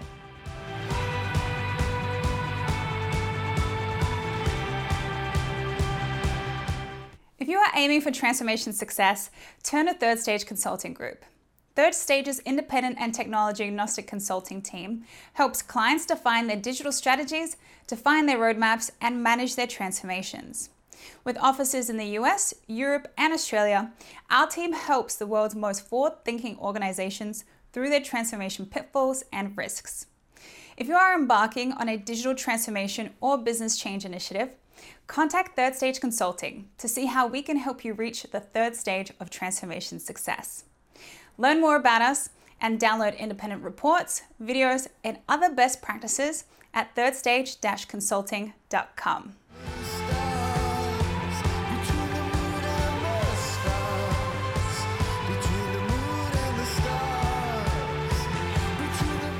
Hello, welcome back to Transformation Ground Control, episode number 103. We're here at Darren Roos from IFS Software talking about common fallacies and misconceptions about digital transformation. Um, and, and, just building on this, by the way, we have a we have a series of industry heavy hitters that are rolling into the, the stream here, so I've got to get to their questions. Uh, one one is Peter Robinson, um, who I, have known uh, of for a while now. Uh, but Peter's comment for you, Darren, is I think it's so refreshing and telling to hear a vendor CEO state that he will consider walking away from a prospective client because of the risk of failure that lies on the client side. Too many, too many end users abdicate all responsibility for their digital transformation to their vendor and system integrator. So I think that's a, a good point. And, and um, you know, I think that's a, a, key thing that he's hitting on, though, that maybe goes a, a bit further than what even what you were saying, Darren, which is you have to have executive buy-in and support, but it's also not just having executive buy-in and support for support's sake. It's also just taking ownership and control of the project and not abdicating responsibility to your outside third parties. And I think that's that's really tempting for a lot of organizations to say, Darren, you've got a solution that's going to help my business. I trust you. You're the expert. Just sort of go figure this out for me and help me help help me just just go put the technology in and make my business better. Uh, it sounds easy, right? But it's usually doesn't well, work that way. It's interesting because if you think about the origins of ERP and the the the business process reengineering that that was a precursor to your first generation of ERP projects. Um, it's it's almost a new thing where we outsource this responsibility to the vendor and the system integrator. That that's not where it started. It started with companies looking at their own processes and really focusing on optimization as a first phase, and then getting technology as an enabler.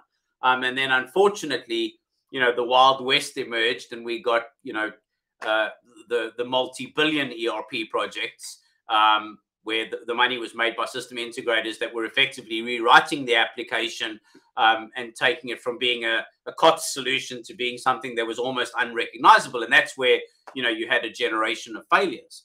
Um, and and and now we're moving back towards um, you know something that is much more fit to standard and, and, and custom off the shelf.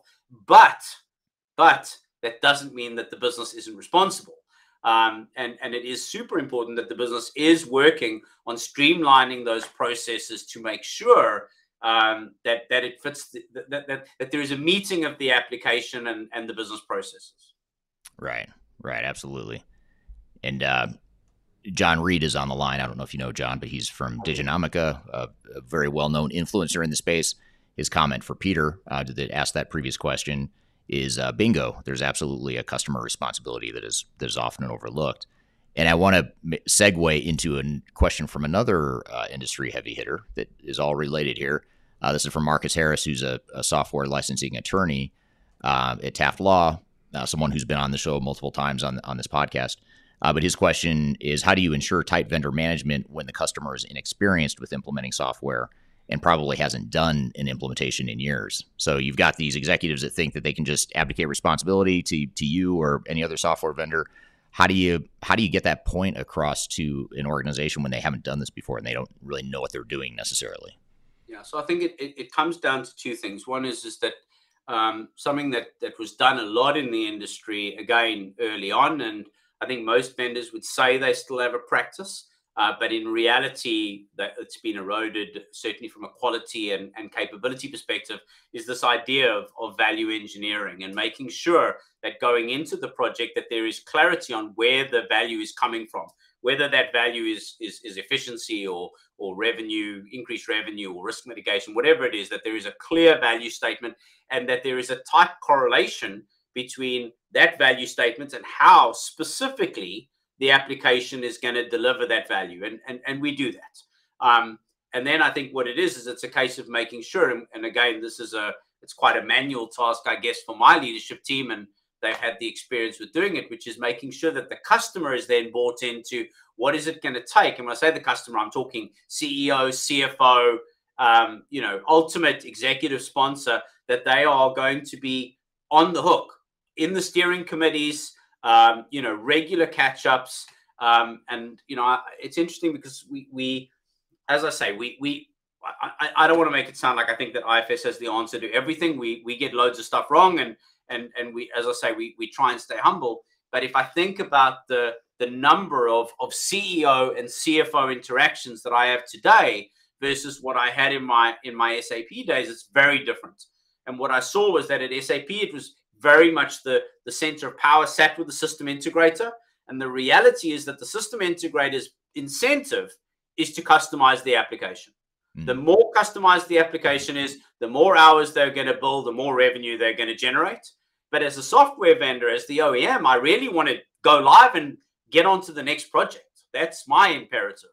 Um, so we tend to push very hard on customers to say, look, if we're not getting the executive sponsorship, um, if we can't really get alignment on how we're going to capture this benefit, um, leveraging our business value engineering tooling, um, and, and we have a we have a tool which is a, a, a, digital tool, value assessment, which then goes into our scoping tool, which goes into the application. So we've got a, a closed loop of how are we going to create value through into the application. If we can't get the executive buy-in into that, then you know it might not be a customer for us, and we walk away often. And and and that's because a failed project is a huge challenge. You know, uh, we, we all know the, the, the numbers, right? A happy customer is going to tell uh, far less people than an unhappy customer is going to tell.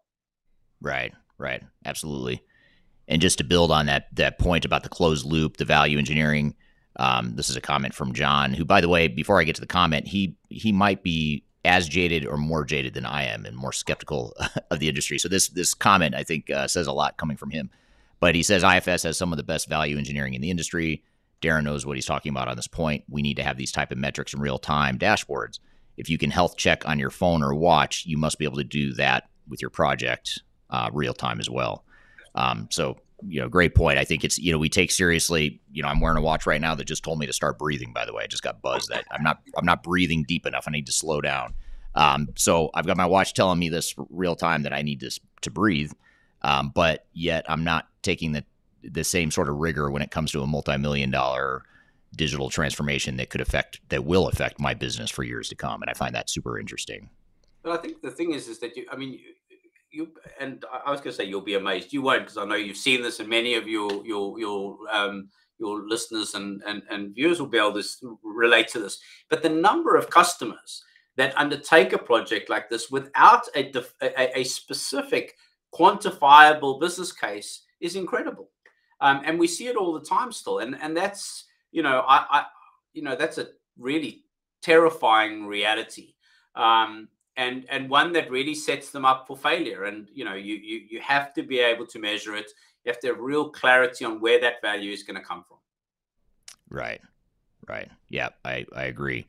Um so a couple of comments here this breathing really set set off some comments here if, you, if you're if you about breathing eric you'll panic just relax i'm trying to relax I, you know i just get worked up in these conversations it's hard for me to uh, to take a deep breath uh, and then kyler says uh, congrats, Jon Reed. means a lot coming from Eric.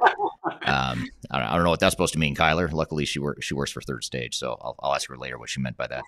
Um, um, here's um, just a, another comment. I'm just sort of hitting some comments that aren't necessarily questions from the audience. But Ghassan says, "Good point in the in the incentive scheme that." Um, I think that, it means the SAP SIs get. Oh, but it's, yeah. it's not just an SAP thing. It is it, it is in every system integrator thing. Um, yes. At the end of the day, your, your system integrators are, are, are, are, paid for effort, and the more effort they expend, the more money they're going to make. And that, let me be clear, I'm not bashing system integrators. We we we have a fantastic group of system integrators. Um, without our system integrators, we wouldn't be successful. They do by far the majority of our implementations. Um, but ensuring that those system integrators are incentivized correctly and that the process of appointing them uh, is clear is, is, is extremely important. Um, and I, I, think the industry's matured a lot. You you know you if you think about the you know and and Eric, I know you've spoken about this before on one of your uh, podcasts. The, the the biggest failures in ERP. You know when you when right. you look at those those are uh, previous generations, right? We're not dealing with that now. Customers are much more savvy now, um, and you know hopefully no one's making that kind of mistake. Yeah, yeah. I'd say a lot of them are more savvy, but it's it's always fascinating to me how I see some of the same mistakes, the same Groundhog Day sort of repeated mistakes now that I saw when I first started in, in this industry 30 years ago. So, um, so I sort of agree with you. I think they generally there is a m- more of a savviness, and more organizations are becoming savvy, but there's still a large subset that, that aren't. Maybe not quite on the same scale as the likes of SAB Miller or anything like. that. Right. Right. Yeah. Exactly. Yeah. Yeah. I think that's a good point. The massive billion dollar plus failures. I think those are becoming less common, but it's the more of the moderate failures. I think where where challenges or where organizations. Uh, but it comes down to everything that we've just discussed. It comes down to they picked the wrong tool, didn't make sure that the tool was was fit for purpose, picked the wrong system integrator, didn't make sure that the vendor was still on the hook. Um, you know, I think those come down. Uh, no executive sponsorship. Probably the three biggest things that they can get wrong. Right. Right. Now here's um, I'd love to get your comment or maybe some thoughts on this comment from Jon he's uh, I think opening a, a, potential Pandora's box here, which I like. Um, he says it's a key point though. SIs have a responsibility to push back on over customized projects that accumulate tech debt. My hope is that Southwest Airlines meltdown will bring even more attention to the problem of technical debt. Maybe explain you know, what are your views on technical debt in general. We don't have to talk about Southwest Airlines necessarily, but just technical debt in general. What is it? Why is it so important to overcome that? And how do you how do you navigate that whole thing in today's so, day and age?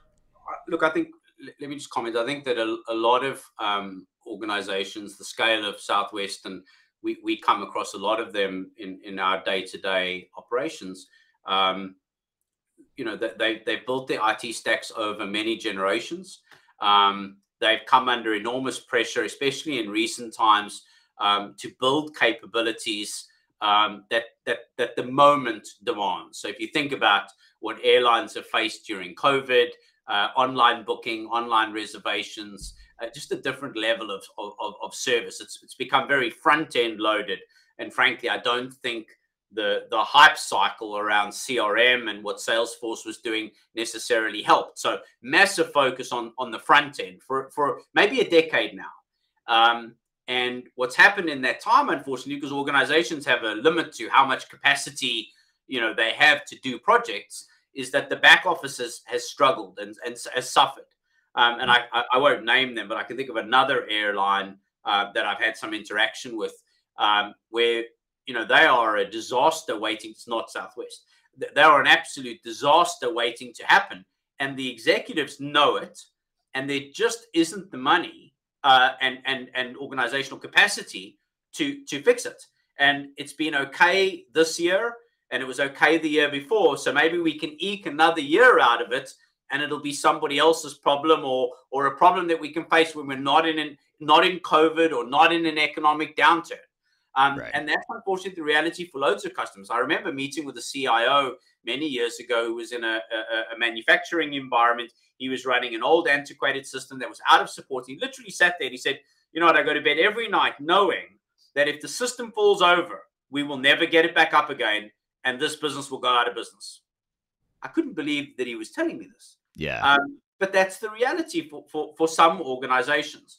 So, you know, I think um, it's very, very challenging, is the answer. And there's no quick fix for it, right? It, it, it is just extremely, extremely challenging.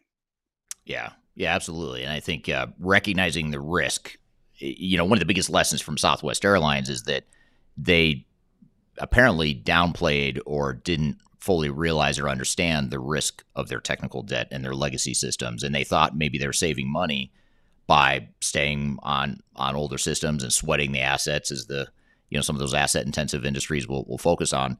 But what ends up happening is you end up spending a lot more money. I, I guarantee that failure cost them a lot more money than if they would have gone through a transformation or, or at least started to address their technical debt years but ago. if you put yourself in, in their shoes and, and you know the solution is a multi-year fix it's very hard to go, yeah. I'm going to be the one to start the project.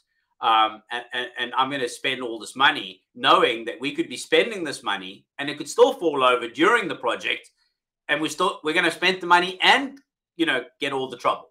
So right, it's, it's it's it's very hard, very very hard, and I think there are very few very large organizations that don't have a ton of this situation. The question is just, are they like a Southwest? Where you know it's so much in the public domain and the impact is so public. Yeah absolutely. Yeah and, and people people heard about it obviously. I mean that's a that's a failure that affected a lot of a lot of people during the holidays so there's a lot of emotionally charged responses understandably to that to that failure. Um, so i guess just to you know we could spend hours i feel like. We spent all day on this this topic but unfortunately i don't think either you or i have the time to to, to do that. But um, I would like to maybe hear your thoughts on just backing up and knowing that these fallacies exist, knowing that these misconceptions about ERP systems and digital transformations exist. What next steps or what first steps would you recommend to an organization that's thinking about a digital transformation or planning a digital transformation in 2023? Um, look, I think I'm going to come back to my my fundamentals, right? Which is be very clear on on why you're doing it. I think um, you know any digital transformation has to be underpinned by a, by by a strategy um, and make sure that that the technology is going to enable that strategy and that you're very clear at a very granular basic level why you're doing it. Um, and i think th- that's what it comes back to and I, I want to keep it fairly abstract at that level because it's so nuanced by industry. Um, and maybe if we if we correlate it back to um, to uh, you know this technical debt question and I, I think you know this might not be popular, but I think Southwest are a great organization, right? I think they're a they're a, they're a really smart bunch of people. I think they do some amazing stuff, and I and I think that they were very unfortunate with what happened. Um, mm. Just as an aside, um, right.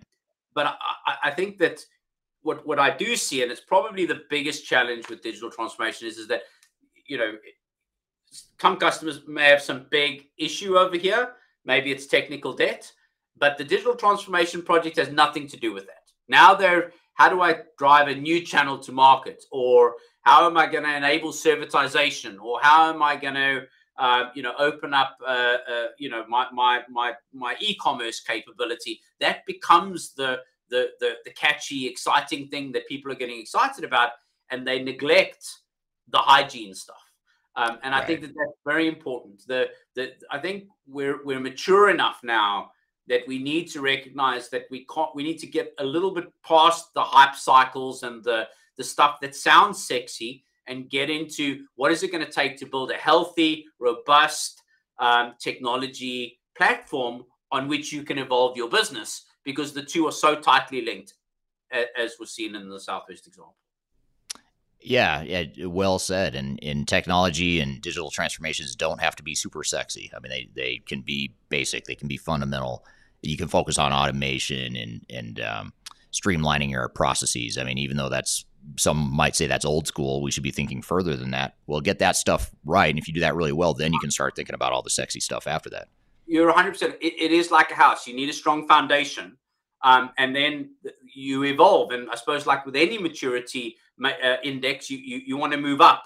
You start at the bottom and move up. And, and the problem is that too many projects are trying to start at the top and then thinking right. they can fix it coming down. And it doesn't work that way because if you can't, uh, you know, if you can't get stock reliably in, reliably into your warehouses or you can't keep your manufacturing facility going, then frankly, you don't need a bunch of sales. Um, you know, Tesla maybe is a great living example of that at the moment, where you know, yes, great innovative model. I'm a big Tesla fan. I own two of them myself. But you know, frankly, you know, supply issues have been forever. Um, so I think it's it's it's um, build it build the house from the bottom up. Get the foundation right, um, and and you will get there. But if you try and start at the end and, and work back, it's not going to work. Absolutely, that's that's well said. And uh, I, I have I have a great closing comment here from Sam Graham uh, on LinkedIn. He says he hopes that Darren, as a Springbok, springs back to another session here soon. Uh, all right. Thank you, Darren. Great conversation. Good to have you on the show and really interesting stuff. And uh, I really appreciate how balanced that discussion was and how uh, Darren was not afraid to talk about the good, the bad, the ugly of digital transformations in the ERP space. In fact, we're going to unpack a few of those threads here in just a moment. Um, we'll come right back after a quick break. You're listening to Transformation Ground Control.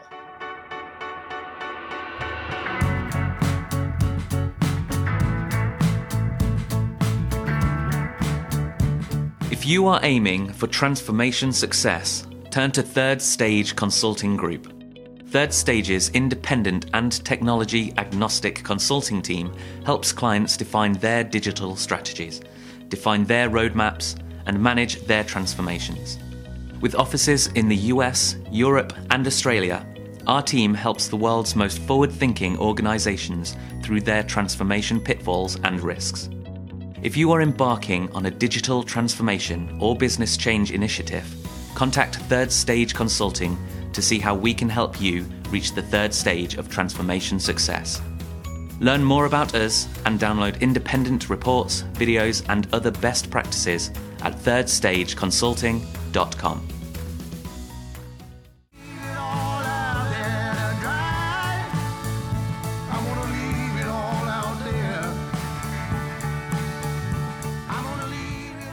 Hello, welcome to Transformation Ground Control, episode number 103. I'm here with Kyler Cheatham. You can find new episodes every Wednesday on LinkedIn, Facebook, YouTube, and Twitter. Thank you for being here today. Um, we just had Darren Roos on the show, the CEO of IFS Software. We talk about misconceptions and fallacies in the digital transformation and ERP software space. What were some of your takeaways from that conversation, Kyler? Well, one of my biggest takeaways, which is probably not what you're expecting, was just the overall um, great message of the Inner Wings Foundation that he mentioned um, that he founded with, I believe, his wife. So if you haven't looked at that, I actually spent some time this morning checking it out. Bought some books for my own daughter. Um, so it's it's a great oh, cool. message to be able. It, they're on Amazon. Shameless plug once again. And authored by the organization and and have such a, a great core message so i think that's a, a really beautiful cause um, to be involved in And he's one of our only guests that has really ever mentioned a nonprofit outside of being a CEO of a global company, which usually people lead with that. So I think that that was wonderful that he kind of layered that in. So just a, a little bit of plug for that is definitely go check it out and and see some of the great resources they have there for just overall girls in STEM and and young children in STEM as well. That's awesome. I didn't know they had books and stuff like that available, so that's good to know. Yeah, they have a couple of them. We bought the Magic Box, so we'll come back with a, a book review because um, I know okay. everyone's interested in, in my opinion. No, I'm sure, I'm sure it's excellent. Um, but we went ahead and bought some because it's a important cause, certainly. But overall, kind of switching gears to talk about the overall content of the interview, I think it it's a great conversation and a very refreshing outlook that we see from our vendor partners to understand their overall own biases. And I, I think a lot of people were struck by the his comments um darren's you know overall insight around some people don't match the software some organizations don't match the functionalities and having the power to say that and being okay with saying that um, is something that's so important for the overall success of not only um, IFS but also for business organizations. And it's something a, a line of conversation and a narrative that we don't often have. Many times, our our client community engages an independent third party partner like third stage because there's that lack of transparency and a need for almost an overall audit of understanding if it is a good fit. Right. Yeah, it's very true. And I think um, back to the uh, question we talked about in the opening segment, you know, the the uh, audience questions. That is a common bias in the space. Is just you know that that bias is hard to see through, and if you don't have any counterpoints or any un, unbiased or objective opinions about what you should do and how you should go about your transformation, it, it just, you're going to go with the, the only option you have, which is going to be the biased answer. Absolutely. Um, and understanding your overall competencies in an industry, like Darren mentioned, aerospace, aerospace and defense, for example, and IFS competencies in that overall industry, that's also really important so that you can understand where to best support and kind of grow out that overall network. Yeah, yeah, absolutely. I wonder if you how do you go about picking the C- CEOs from from software industry because just a little look behind the court curtain um, eric has a lot of people asking specifically in in the software space to be able to speak to his audience so i wonder if you could kind of give us some some insight in how you vet those guests to make sure they're a good match um, and they're going to have transparency like darren did an excellent job of having that um, overall lens and insight on this interview. Yeah, it's um well, it started off um with the um the CEO of Odoo, and um, mm-hmm. you know I wanted to have him on the show just because he's a really interesting person, and I had met him before, talked to him before. I think the product's really interesting, so it was just sort of a I sort of tested it out with him because I, I thought you know people that listen to this show and watch my YouTube channel seem to be really interested in in Odoo and open source software. So I thought, why not have you know the one of the pioneers of that on the show? And then uh, Lisa Pope, who's the president of Epicor Software, being the second one. I just knew her. You know, I've known her for a long time, and she's we sort of hovered in the same orbit for twenty some years, both being in the same industry. Um, and then with with Darren, I didn't know Darren really before having him on the show, but I had seen him speak at an IFS conference. I try to go to a couple vendor conferences each year just to you know keep my axe sharp, if you will, understanding what's going on with the, the software vendors. And I a couple years ago I went to the IFS conference and he spoke, and I just thought he's a really good speaker, and I really liked how he he didn't really sugarcoat things. I, I always felt like you know even at the conference where his job is to promote IFS and to talk about how great IFS is, he did a great job of that. But he also talked about what they're not good at, and he was really candid and transparent about we're not a good fit for everyone. Here's where we're a good fit. Here's where we're not. And I really appreciated that. And so I felt like he would be a, a good sort of uh, transparent or honest guest to have. Um, and so, yeah, I, I, would love to have more guests on the show that, that meet those criteria. Uh, in particular, uh, Larry Ellison, who I'm I'm at least uh, two to three percent sure is not watching or is watching the show. Um, but uh, him and Elon Musk are watching it together for sure. They're yeah, they're having, having a watching watch party. they're having a watch party at Elon's mansion in wherever he lives, and uh, there I'm sure. But I would love to have both, actually both of them on the show. But Larry Ellison uh, is my uh, one I, I'm determined to get him on the show at some point. It might take a year or two and might take millions of views of this show before he'll consider it. But uh, I would love to have, I just like to have interesting CEOs that have diverse perspectives. And, and again, as long as we're not turning into a commercial for any one software, I'm, I'm comfortable with just about anyone that, that kind of has, has something to say. And I would say we talk a lot about executive and company alignment and how that really starts from a top down approach when we deal with IFS team members, they often take the same approach of wanting to support our overall content, support our ability to, um, you know, bring out a message uh, from an industry perspective. And usually we don't get that. Usually we get a this is wrong or you're wrong about this or, or all of these different hate mail from our vendor partners. Um, but the IFS team seems to have the same thing, the same sort of mindset and approach that Darren talked about in offering a service and a value of support via um, you know their system as opposed to an aggressive nature of kind of shoving it down a business's pipeline um, through different types of, of really aggressive of sales messaging yeah yeah and i you know the thing that um, great. And back to the when I first met or or was exposed to Darren at that conference a couple years ago, the thing that stuck out and the thing that really resonated with me was how he was so not flippant, but he he was he he was kind of flippant about cloud versus on prem. He didn't seem to really care. He even said in the presentation I saw, he said, "We don't care what our customers do, whether they're on prem or cloud or some sort of hybrid."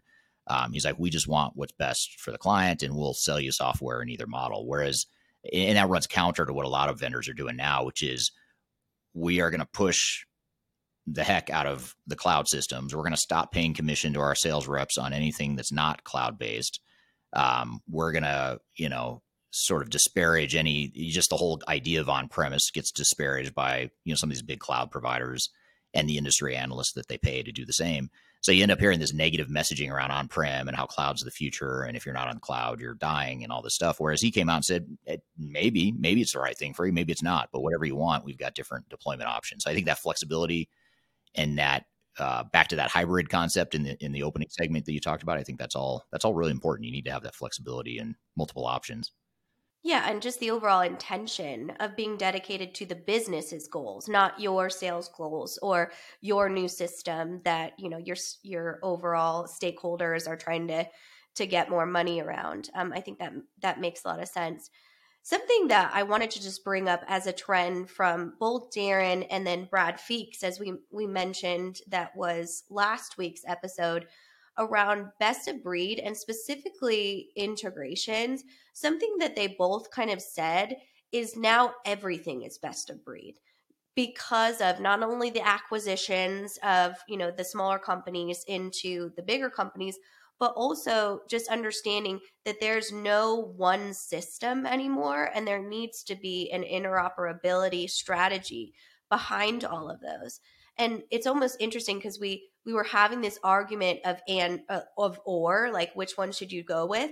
And now it seems to be you should go with integration and inter- interoperability but with the lens of to quote clifford martin from our um, third stage africa and emea team is with a, a professional skepticism to know that that integration plan not might not be fully baked on the system integrator or vendor side yeah, yeah, absolutely. I, I think uh, it's a good point, and I think the big players will continue to acquire the smaller players. But what that's going to do is, yes, it's going to create more scale and size for the large vendors, the large ERP providers, but it's also going to create more of a best of breed model within those vendors. And so that while they may be saying that they're selling a single integrated system, they're really not. And I, that was part of what what Darren and I talked about was uh, how do you see past that messaging around uh, saying that it's a single integrated system when really it's not. I, so I think you're going to see more and more of that. SAP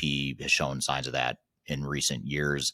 Oracle, for the last 20 or more years, has had that acquisition minded best of breed strategy where they go out and buy Siebel and PeopleSoft and um, JD Edwards and NetSuite you know all these different systems. So you know Oracle can't really credibly say that they're a single integrated system because they've they've done it by acquiring all these different systems and trying to piece it together. Same with Microsoft and you know a lot of these bigger vendors.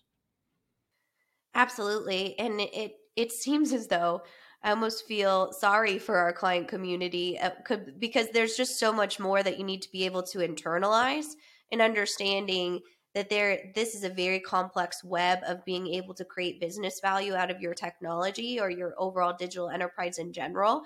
So I I want to kind of put you on the spot Eric because in our fourth quarter here at at third stage we've experienced a massive shift into needing that independent advisor from very large businesses because of the inability to understand all of the different messaging and agendas for vendors. And we've always done that, but it seems as though there's a massive shift to needing that overall PMO or project oversight from an independent standpoint. So I wonder if you could kind of just give us uh, an, a maybe a, a, look behind the curtain to what's kind of happened as far as that evolution and what third stage has experienced sure well part of it is is strategic on our side so we're you know we're focusing on on really emphasizing our pmo our, our independent technology agnostic pmo capabilities for larger organizations in particular we still have small and mid-sized clients as well but our, our client mix has really shifted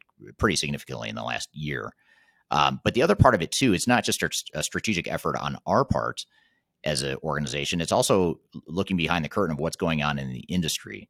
And I have a pretty strong emerging opinion that the level of distrust in the digital transformation and enterprise technology space as it is at an all-time high because you have first of all there's always been sort of an under, underlying distrust because you know everyone's out for themselves they're just trying to sell their software and whatever but you kind of saw it for what it was. Yeah, if I call SAP or if I call Accenture or Deloitte, they're gonna they're gonna pitch me on you know something that's uh, very specific, and that's fine. But what's happening now in more recent years is you get Microsoft and SAP, for example. I'd say they're the, they're the two most guilty parties of this, but SAP and Microsoft are, in my opinion, just wrecking whatever uh, trust they had with their customers by saying, "Guess what, customer." you've been using, let's say, SAP ECC for the last 20 years or 15 years. Uh, guess what? Microsoft Great Plains customer, you've been using Great Plains for however many years. You've got two years to get off that system, and we're going to stop this because we're going to discontinue it. So it's, in my opinion, it's extortion. I mean, you're, you're, it's absolutely unacceptable, highly unethical. It's, pro- it's the most unethical thing I've seen in this industry, and I thought it really couldn't get much more unethical as it was. But now you get these big software vendors who are really bullying their clients into going through digital transformations that they may or may not need to go through, but it's in the self interest of the software vendor. And the reason they're doing this is because they want you to move to the cloud. They make a lot more money on cloud subscriptions than they did in the old on premise model. The investors are rewarding the software vendors for doing more cloud business. If you look at um, anytime Oracle or SAP or Microsoft puts out their annual or quarterly earnings, there's a heavy emphasis on cloud growth. And the reason for that is because the investors love it. Investors love it, therefore the organization loves it. Therefore, they're going to push and, and bully their clients into into shifting off prem into the cloud, which may or may not be the right answer for them. So that those tactics and uh, shenanigans from the uh, the software vendors are really undermining trust in the industry, and I think distrust is an all time high. And back to your question, that's why organizations are looking for independent third parties like our team at third stage. And with that, with technology truly influencing every piece of the organization, are the stakes higher? They are. Um, they're they are higher, partly because you know organizations are constantly changing. Anytime you go through a digital transformation, there's risk, and now with the world changing faster than ever, with with the pandemic and economic uncertainty, um, with employment and labor issues and just all sorts of things that organizations didn't have to deal with at this magnitude since before the 2020s. Um, now the stakes are higher, and and then you add to the fact that technology is changing so quickly, and there's so much upside, opportunity, and potential of new technology that if you don't invest in technology, you're missing out on those opportunities. So you've got sort of a double whammy here, where it's higher risk, there's more at stake operationally, your business is changing, it can you don't want to bring your business to a standstill because you're going through a digital transformation. And at the same time, you don't want to just sit still because you're falling further behind because technology is changing so quickly. So you're sort of getting hit on both sides or both fronts uh, as it relates to that. Excellent. Well, I think that that's a really kind of holistic view of what is happening from our standpoint, from what you see and our, delivery team sees, and then also from the software vendor side. And it seems as though there's a lot of shifting parts. I think Darren did such a great job of understanding what a, a software partner should be and that supportive nature of, of what they could be and bring to the table. And, you know, I always am on the rainbows and unicorn side, but I will say that it was incredibly refreshing to see a leader really preach that ability to be a, a good strategic partner that supports the business agenda as opposed to just the software agenda. So um, I think the audience voted. I voted. We all would love a, a second interview with him. Um, so thank you for for featuring him, and thank you for Darren to to joining us. Yeah, he's a great guest, and I'd, I'd love to have him back on again. And um, along those lines too if anyone has suggestions for another vendor ceo or just guest in general I, am always open to that so be sure to reach out and comment on who you think we should have on the show besides elon musk and larry ellison which we're already we're already working on that um, and actually you know this transition is pretty interesting because our next segment is going to involve a clip that an interview that i did with jon reed uh, last year and jon reed made this transition super easy because he was in in the stream chatting in the previous segment with Darren Roos. Um, so it's just kind of a, a, nice transition. He made it really easy for us here. Uh, he, he had a couple comments that I referred to in that discussion, but we're going to play a clip that he and I did about a year ago as we were talking about tech trends as it relates to t- the upcoming 2022 at the time. So we want to play the clip again, largely because most of the stuff is still relevant, but also because we now want to revisit those trends and talk about, you know, how relevant they are or aren't, and what's changed in the last year. So we're going to do that uh, here in just a moment. But first, we'll take a quick break. You're listening to Transformation Ground Control.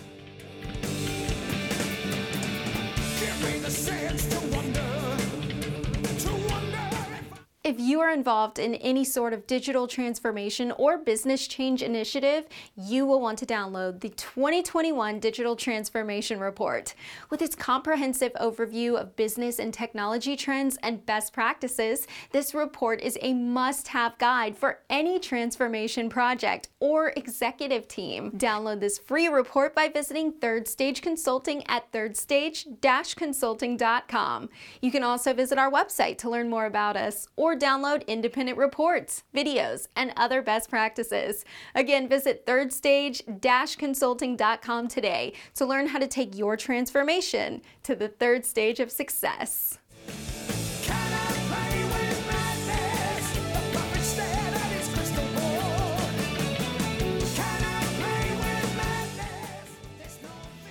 Welcome back to Transformation Ground Control, episode number 103. My name is Eric Kimberling here with Kyler Cheatham.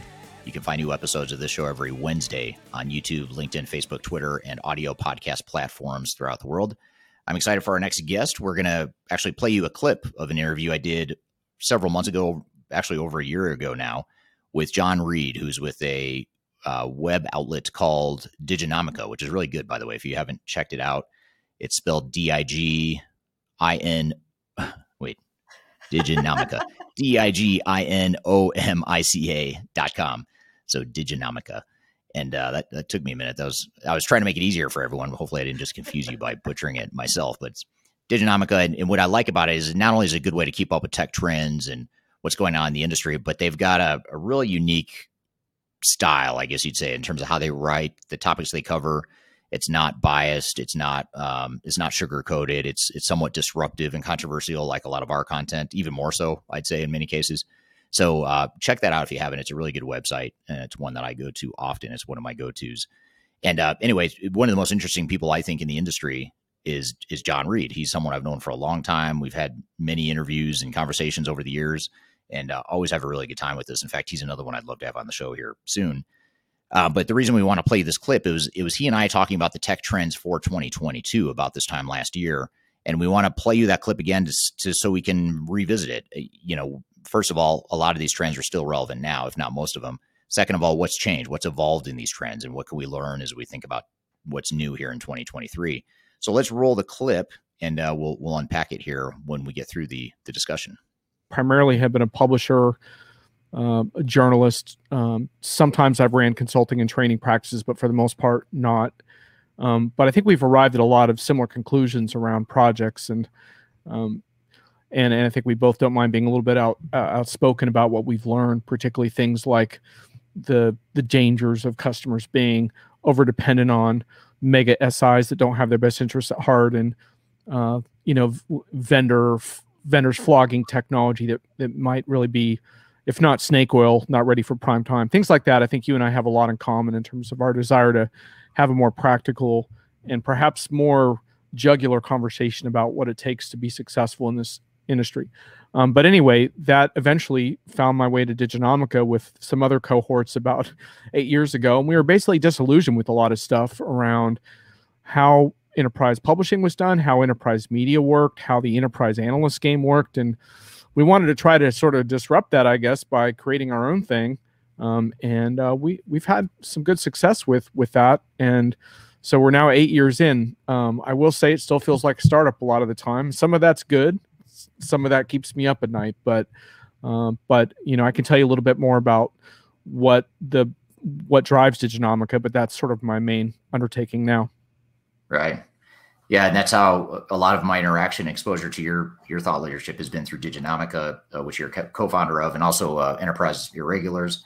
Is a I think that's where I originally you know, first started interacting with you or, or sort of following you yeah. as a thought leader in the space. Um, so tell us, maybe just tell us a little bit about Diginomica for those that don't know, and, and maybe it will help for those that don't know how to spell it and how to find it. But it's D I G I, or I'm sorry, D I G I N O M I C A. So diginomica.com. And, and just to preface it for those that don't know, it's a really good, uh, I would consider a very good agnostic and pragmatic source for enterprise technology transformation type stuff. I mean, you're, you know, you're, it's very easy to follow. It's very unbiased. Um, and like I said, very practical. You're not sort of up in the clouds uh, like a lot of analysts are speaking foreign languages that don't apply to everyday mm-hmm. uh, realities. But maybe tell us a little, little bit about Diginomica. Why'd you start it? What's the goal of the of what is it first of all, and why'd you start it? A couple different reasons. Uh, we started it because we felt that most tech industry um, publications are pretty crap and pretty not in enterprise focused as well, and we felt there was a need to provide um, context to enterprise news. Um, but one of the big things, like the user experience on all the big tech sites, is just so terrible. Autoplay videos, pop ups everywhere, advertising game, chasing eyeballs, chasing viral stories. We wanted to build a business model that was centered more around providing real practical advice that enterprise customers and people that have a stake in the enterprise can use. And um, a big focus of, of Diginomica has been, you know, from the beginning, but really became this notion of, of transformation in the enterprise. And, you know, we're, we're advocates of transformation, but not in the way that vendors sell it. We're advocates of it in the in the sense that we think that there's a success to be had on the other side of of the pursuit of transformation in a corporate context but it's not just technology it's culture it's process it's people it's everything and there's a lot of very good reasons for that uh, i think people are more and more receptive to that message obviously the last year and a half certainly helps uh, in, that regard though it's obviously been a tragic circumstance so it's not something we wanted to happen but but there is that sense in which like um, you know we we do need to do business differently if we want to stay agile enough to compete. And so, so we really look at that from a large enterprise perspective primarily, and and that's sort of driven our publication um, since since we started. Right. Yeah. And you guys just put out you know massive amounts of content. You cover so much, so many different nooks and crannies of of the enterprise space. I'm always fascinated by how much you guys you know it's it's not just SAP or Oracle or Microsoft. You're kind of you're covering the whole spectrum of all types of technologies and implementation, best practices, and lessons, and um, and just keep. I, I read it a lot of times just to keep up to date on what's going on. You know, who bought, you know, what vendor acquired what software, and you know what's going on with some of the vendors. You guys are really good at covering more of the newsworthy type stuff too, in addition to the, the more opinionated type stuff. Yeah, and you know, part part of our goal is that there's so much noise around stuff, and so we want people to be like, well if I read just one article to really understand what this news means, then maybe it would be an article from us, or we can try to provide some context to that. And that's always the goal. Look, we don't always succeed. I mean, not every article that we publish is brilliant, but but but we do try to focus on people who are very experienced and understand the enterprise and and aren't afraid to take a position. Most of our articles, aside from customer stories, which we do quite a bit of as well, most of our articles have a take where we where the writer takes a position at the end of the article on what what what they're seeing. And we think that's important to put a stake in as far as what does this mean and what do i think this is a good or bad move and why. Um, we don't pretend to be above the fray. Uh, if you look at our site we are we are uh, our partners include a number of vendors and some of them we we cover their information. Um, we're rigorous about disclosure. We we think that transparency and and how you're funded is a really really big part of things. And so that's a key.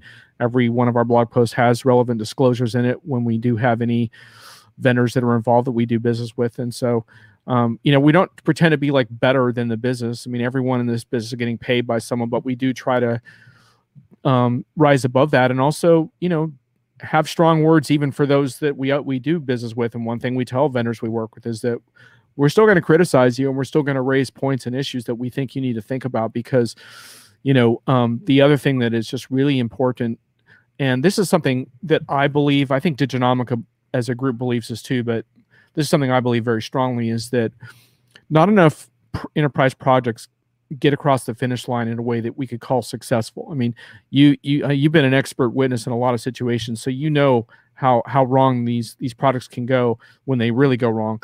But I find most projects are actually fairly mediocre and and don't achieve a lot of the promised benefits. And I think everyone in this industry has a collective responsibility to change that. And so that is a driving focus.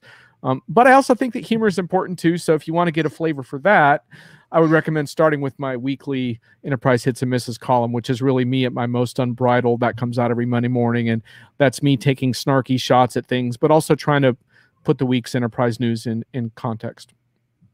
Yeah, every, every time uh, every time I see that you've tagged me in one of those, and, and I know you've covered something I've written, I always I, I have a moment of flattery, but then I have a moment of fear of like, is what's he going to say though? He might be, it might be positive. He might be saying he agrees with me, but there's times where you've put stuff out and you're like, hey, yeah, here's an interesting tape. Totally disagree. Here's what I think, you know, which I appreciate. I, yeah. I, I, like how you, you're not afraid to sort of either build on a topic or challenge it or, you know, provide a, a different perspective. And that's why I enjoy reading your stuff. And for those on the live stream here, if you haven't checked out Diginomica, it really is a good source. I mean, it's, uh, like I said, newsworthy, uh, very good opinions. And every article I read from you, there's at least two to three times throughout the read that I will laugh out loud at some of the stuff, some of the stuff you say, because some of it is just so honest that it's funny in a way. It's like I can't believe he's actually saying that. It's absolutely true, but I can't believe he's saying it. Or it's just flat out humor that you're using. Uh, so you have a very unique uh, writing style that, that, I enjoy. So I think others here on the live stream would probably appreciate it too. Um, so you cover a lot of stuff. You you you know you see a lot of uh, you know like I said, a lot of vendors, a lot of trends in the market. What are you know if you just step back and look at all the stuff you're covering right now, you know, what gets you most excited about the the space right now? Is there anything that just kind of pops out at you as like, hey, this is a really big deal, or maybe a hidden gem of a, a trend or something that's happening out there that the mm. rest of us aren't really paying attention to? Or what, what are some of those things that excite you that's happening out there? Well, I'm excited by two things. One is kind of classic, and one is kind of like more new stuff. I mean, the thing that ex- excites me in a classic sense is conversations like we're having today, where where we can be very informal and like honest about what's really happening in the enterprise and and I never get tired of that like whether it's a dinner at a trade show or or if you get lucky enough to go to an online event where there actually is a forum for that um, I think like people putting heads together and like genuinely sharing their experiences and trying to solve problems like to me that that never gets old. But as far as like trends are concerned I'm I'm a little uh, uh, grouchy with a lot of trend stuff because like when you've been around for a long time, you see like, uh, you know, I always want to know how is this thing different than the last thing. So in other words, like digital transformation. One of my first questions on that was like, I challenge anyone who used that phrase to tell me why it's different than change management because we're using that phrase. Now we're using this new phrase. So why is that different? Um, same thing with AI ops, for example. Okay, that sounds cool, new, and different. Well, how is that different than just workflow automation, for example? Um, so all of that stuff, like, like, um, really bothers me, and so I'm not like a futurist, which is kind of what you and I were talking about before. Is like I don't like to get tagged by that label because I get really irritated by, you know, for example, uh, so many people got burned by blockchain and spent so much money on blockchain that I don't think they're ever going to see ROI on. Not that it will it won't eventually mature and have use cases. But it's just one thing. I don't like fanning the hype of stuff. But having said that, I do like what modern enterprise technology is shaping up as because I do think the technology is getting better. And and I think that reinforces some very interesting things. Like for example, this year I've done a couple of stories where you call it low code ERP if you want. Low code doesn't really matter that much as a buzzword, but the idea is basically putting power in the hands of business users to basically automate their own workflows and do stuff without having to go through IT. And and the same thing goes with things like reporting and analytics where there used to be all these IT bottlenecks around all of this type of stuff. And and and these days you simply can't afford to wait till the end of the month or the year to get certain kinds of reports or data or to, or to build like a new little app or something. And the more i see business users being able to take that power in their own hands the more excited i get about where enterprise software could ultimately wind up as because so far it really hasn't gotten there as much as the marketing folks would have you believe. But that's what kind of gets me excited is seeing business users truly engaged yeah, that's that's super interesting. And use or taking the power back, almost you know, taking the power back from IT and and also taking the power back from uh, consultants or system integrators. I mean, because a lot of times these companies they get so dependent on the big SIs or outside consultants that they can't function without them because they they just have this black hole of lack of knowledge that the SI or the consultants have. But now we're kind of shifting that to make it to where you don't necessarily need that level of outside support. I totally agree. And and and in case people think I'm kind of like criticizing I, IT and and kind of and and casting a negative light on IT, I'm not at all. In fact, I think I just did a use case about a, a CIO who is really looks like he's really going to be able to deliver for the business and the medical industry with with their vision of more connected care for patients, which is a really good thing for everyone. And and and this CIO is getting much more engaged with business outcomes because he feels he has the technology to deliver on that. And like to me, I actually get depressed when I run into companies that don't have any IT. Now, granted, there are some startups that have a cloud first thing and they got to move fast. They don't want to build IT, but in general, I like IT as a differentiator. I like the idea of, of people in IT working on differentiated projects, embedding uh, their their technology into smart devices, or or or building customer facing apps, or doing really cool stuff that impacts their business. I, I love that vision of IT. I just don't like the vision of IT as like and, and, of course security and compliance all that stuff matters also. But i just don't like that vision of I, it is like the bottleneck that prevents business users from getting things done. Right. Yeah. Yeah and it, it also you know forces the business users to connect the dots between the technolo- technological needs and what those business needs are. Totally. And they're they're best equipped to do that for sure.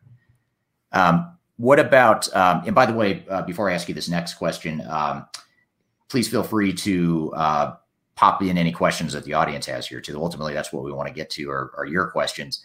And uh, again, it's it's really the good news with having you on the show. There's no one topic that you know we need to focus on. You're, you're kind of you're kind of that broad view of the marketplace here. So anything that's vendor specific or you know trend specific, implementation best we'll practice. crack at it between yeah, you and me to be able to come up with something. So yeah, well, if we can't, then we probably shouldn't be doing what we're doing. You know, if we can't come yeah, up exactly. with some sort of some sort of answer. So please do uh, submit your questions here.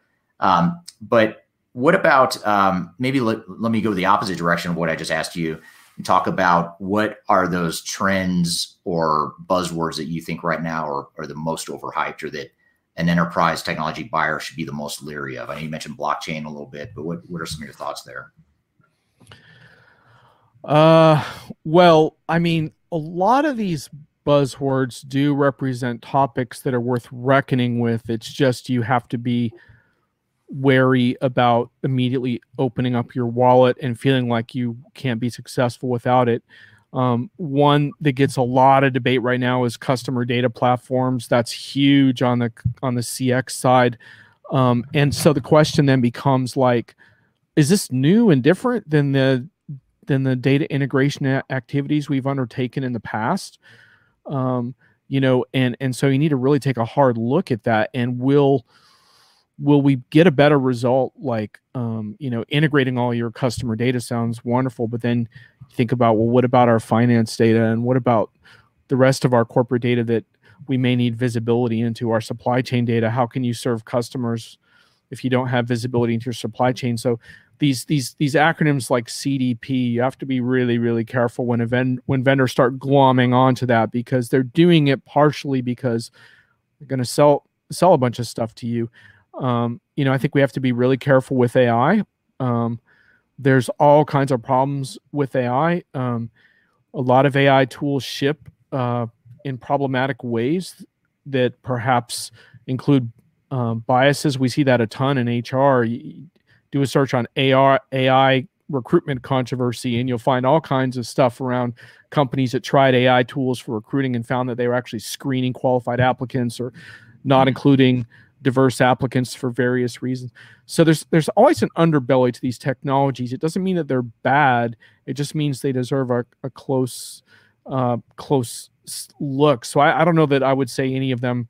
I mean, blockchain's a little bit of a special case because it was so hyped when there were just no use cases, and I'm still waiting to do my first live production scale enterprise blockchain story.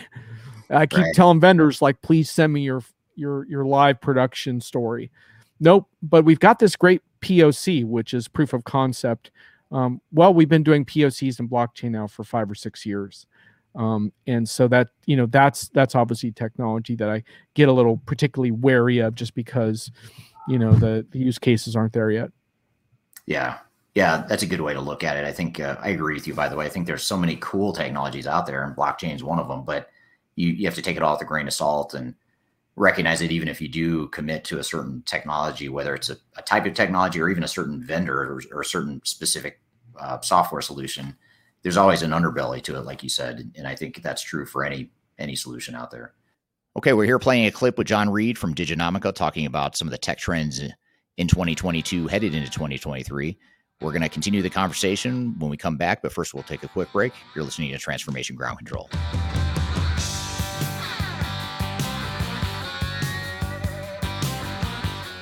Are you looking to stay ahead of the curve in the ever changing landscape of digital transformation?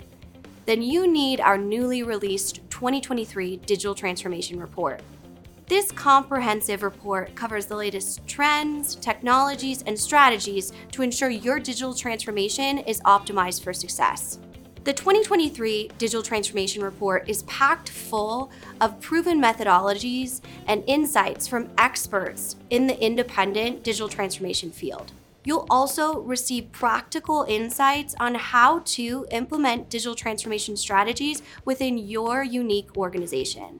This free report is available for download on our website at thirdstage-consulting.com under our thought leadership section.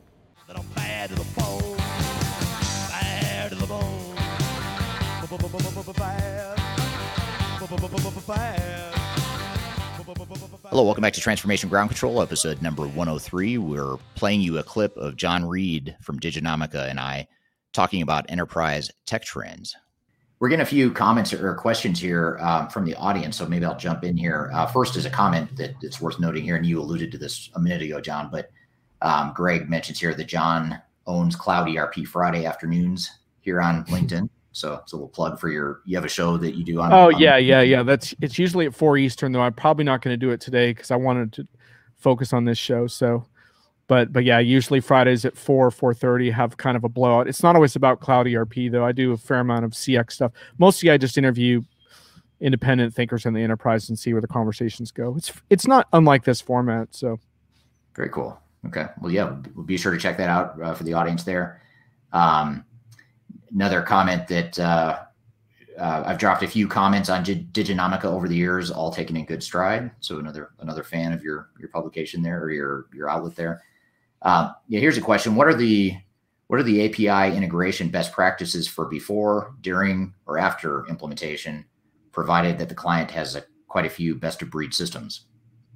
So that's a very specific question. We're, we're, we're jumping right in here, going going to go straight into wow. the weeds. The API integration. I don't know. That's, uh, well, it's actually really. I'm glad you brought. The, I'm glad you raised that. And what's one interesting thing, just by the way, is I was going to say another buzzword I'm very wary of is multi-cloud, and and I was just discussing this the other day and how I like the idea of multi-cloud environments, but the problem becomes that um, that the tools to allow customers to easily move workloads between clouds just haven't delivered on the multi-cloud promise. So that's one I'm I would uh, advise being very wary of as a term. But the idea of like avoiding lock-in is always a really good discussion to have. As far as APIs are concerned, I mean the the the thing about a- APIs is that they are a step forward from classic point to point integration, but um, you do need to be conversing with the vendors that are responsible providing for providing those APIs and understanding what the impact of it is and also your technology team. Not all apis are created equal. Some of them are more robust and have more business content and are more readily usable. Others will get you into trouble if you don't have certain standard configurations and i know you cover this a lot in your blog but if you get over customized even and you can do this even with cloud software sometimes it can affect those api integrations going forward one of the biggest things you need to you need to ask about with with the vendors around apis is you know what is the testing going to look like with these APIs going forward? Could they break? If so, how? And and because just because an API works today doesn't mean it's going to work three months from now when a, when a number of vendors have up, updated their software or a year from now likewise. So I think the biggest thing about APIs is to realize that they're not some magic solution. And in fact, like I believe that if certain vendors work very closely together on a lot of projects that they need to go need to go beyond APIs and provide a, a deeper level of of of sophisticated integration. One one good example of that would be Salesforce, just because they are a partner of ours. So take it for what that's worth. But but so many so many customers want to integrate whatever they're doing with Salesforce, especially like in the ERP space or whatever. Um, so I think it's very important to ask about what kind of dedicated integration you have and what the relationships are between those vendors. Do those vendors talk to each other at all around their API strategies and their integration strategies? So, I mean, I'm not, I've never been on an API project, so you have to take that with a grain of salt. But those are the kinds of questions I'd be asking. I don't know if you have anything to add to that. Yeah, I, no, I, I think it's absolutely true. And especially in today's day and age where I think that whole best of breed concept is becoming more acceptable and more common you know 10 20 years ago it was almost a bad word to say you know i'm going to have two or three or four different systems and tie them all together. But now the, the tools are generally flexible enough and the architectures are open enough that you can you can do that more realistically. But you know you still have to make sure it, it's all going to work together and that you've clearly defined your data strategy and you, you understand where the data is going to reside and how you're going to manage that master data where you're going to manage it. So there's just a lot of variables that need to be addressed but not to say you shouldn't do it. It's just a back to the point of the underbelly or the risks. You know, you've got to you've got to be able to manage those pieces. Beware well. of seamless integration, folks.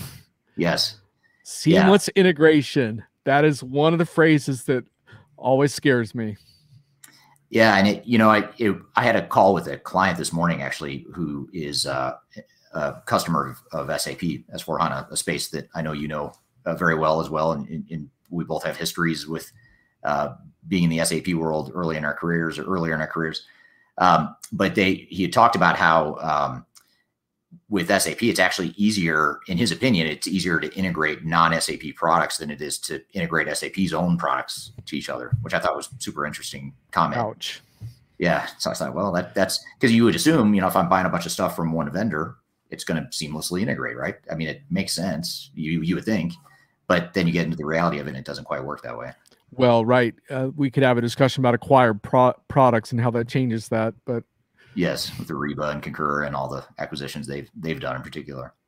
So, Eric, I wanted to mention to you, uh, you're you're kind of guiding our question flow, so you can decide where you want to take this. But I did prepare some unique content for your audience in your show. What I did, yes. I you write a lot about project success and how to achieve it. So what I did is I came up with my underrated keys to project success that that I believe don't get enough airtime, and yes. I thought you might enjoy hearing them uh, because it might clash with some of yours and be kind of fun. So I prepared, I think, about eight of them. I don't have an exact count because some of them are kind of related to each other. But anyway, yeah, I got them. Great. So and whenever you want to hit them, I've got them for you. Let's let's jump so, into it because I think that'll stimulate, and and I'm excited too because I have no idea what's on your list, which is great. Do and not. Then, uh, and I want to hear what uh, the audience has to say too. So I'll kind of watch. You know, I think it'll probably stimulate uh, more questions and comments. So yeah, please fire away. Your your top eight or ten or however many it is uh, cool. underrated keys to, to success. Yeah, well, well, let me preface this by just quickly saying that a lot of the keys to project success you read about on Eric's blog, for example, are are pretty. I don't want to say they're they're mundane, but they're not sexy, but they're just they just are true. Things like executive buy-in, uh, change management is a theme that you hit all the time. That's obviously a, a given. Training, for example, companies continue to uh, chronically underinvest in in training. Um, and and when you look at why products fall short, it's often like a real key to why why they did. And so there are things like that that are that are there um, that that I'm not going to mention today just because they're obvious. They're important though, but but they're just not that much fun to talk about because we keep talking about them. Right. Um, but there, but then the, there there's some newer ones that are kind of important that I'm not going to get into as well. But they have to do with the fact that a lot of these multi-year products now you could have a multi-year transformation project, but it I don't believe you're going to see it through unless you have so-called quick wins. So one of the big jobs of today's products is figuring out what those quicker wins are going to look like. That that has to be put into place as part of this. Um, and and and then but the quick wins have to tie into an overall platform strategy. So in other words, the other mistake companies have made, and this I've seen it in the pandemic as well, is roll out an app quickly to customers because you need to have a direct to customer app, but you didn't think about what happens when I build 10 more apps, like, and I have 10 of them they need to be really on the same platform and be sharing the same design characteristics probably but did you think through that? And with data platforms is the same because more and more this is about information and data and not just transactional systems. So you have to have a data platform strategy as well. But i think a lot of that is all like understood. I'm not going to sit here and say it's easy. I think that's understood. The other one I think that's understood is that you have to be able to know how you're going to measure your your success. And so I think more and more attention is being paid and and rightly so to what are the metrics by which we judge these outcomes. And the metrics need to be much more business oriented than they were in the past. So not just oh we got off of these legacy systems and now we're processing more transaction per second. Who cares? Are you getting closer to your customer? Are you getting closer to your suppliers? All that kind of stuff. So so that's all sort of the understood stuff. So let me get to the stuff that I think is like more um, underrated stuff. Um, sure. I believe a lot of this comes down to the what I call the paradox of customer ownership, which is that successful projects require more customer ownership over the outcome of those projects and less what I would call sort of trust in the SI. I was going to say blind faith, but that's not entirely fair. But less trust in the SI. A lot of times, the the the external partners get in there um, because they've been in there for a long time and they've built the relationships up, and it's kind of a given. And I kind of reject that. I think you need to step back from that a little bit. Um, software selection is rarely the reason a pro- pro- project goes wrong, but you do have to choose the right software. Um, yeah. But but but the thing I would say the first underrated key is picking the right partner and and and that has an industry component to me. So you need someone who understands your industry and and that's why the generic si thing uh, i'm skeptical of because a lot of times i think the the best si or partner for your project may not be a large si maybe it is but it's got to be people that understand your industry and, and can speak to you about what other customers in your industry are doing, how they're winning, where they're going wrong. If they can't have that conversation with you, I don't care how well they know your software, they won't be able to help you. The, these these generic software categories like ERP and CRM, they are not going to be generic categories in five years. I can mm-hmm. tell you, even in the CRM world, they're talking about industry now and and how do we create customer uh, management, customer experience applications that fit a particular industry situation. So you need partners that understand your industry. So that's that's that's my top key. Right. It's a good one. Do you want to comment on that before I move into a few others, or? No, I just think I think it's a great point. I mean, I think too many companies get enamored by a name. You know, it's Accenture, it's Deloitte, it's IBM, whoever. Um, and I, I, the saying that drives me crazy is no one ever got fired for hiring IBM or Accenture or Deloitte except I can name a ton of people that have been fired for hiring one of them. that's that's the caveat. Yeah. Or and, and, wound up in in court, like in in various lawsuits that you've served as an expert witness on as well. And and look, yeah. there are some great um, teams and larger SIs as well. So I'm not just going to sit here and trash that. It's yeah. more, but I think you have to look more experience than than name. And, and make sure that that those you engage with are the ones who are actually going to be seeing your project through and and and on the ground with you, quote unquote, even if they're not on the ground per se. They may not be on the ground, but you know what I mean. Um, my no next one, yeah, add, yeah, no matter, yeah. No matter who it is, uh, even if it's a great fit, whether whether it's a big SI or not, you still have to manage those consultants. I mean, it's your project, and you still have to own it. So I think that's the other thing too is don't assume that just because you found the right one, that now your your work here is done. They're going to take it from here. You still have to work very closely with them and collaborate and have the right controls in place and all that stuff. So, my next one is I look for I look for signs of struggle in the customer partner relationship, and by that I mean I I, I want to when I do interviews and such, I want to hear about the hard times. I don't care mm-hmm. what project you have. If you didn't have a hard time in a moment of truth or two on that project, I don't buy your success. And and I'm looking for partners that are not perfect and have these perfect rosy stories. I'm looking for stories of how we had a gut punch and how we came together and overcame it. That's what I want to hear about and I don't hear enough of those stories, but that's what I look for. And and when I see really successful projects, that's what I see is I see a relationship between the the customer, the vendor, the partner that have all been tested and they've seen it through, and that's what I'm looking for.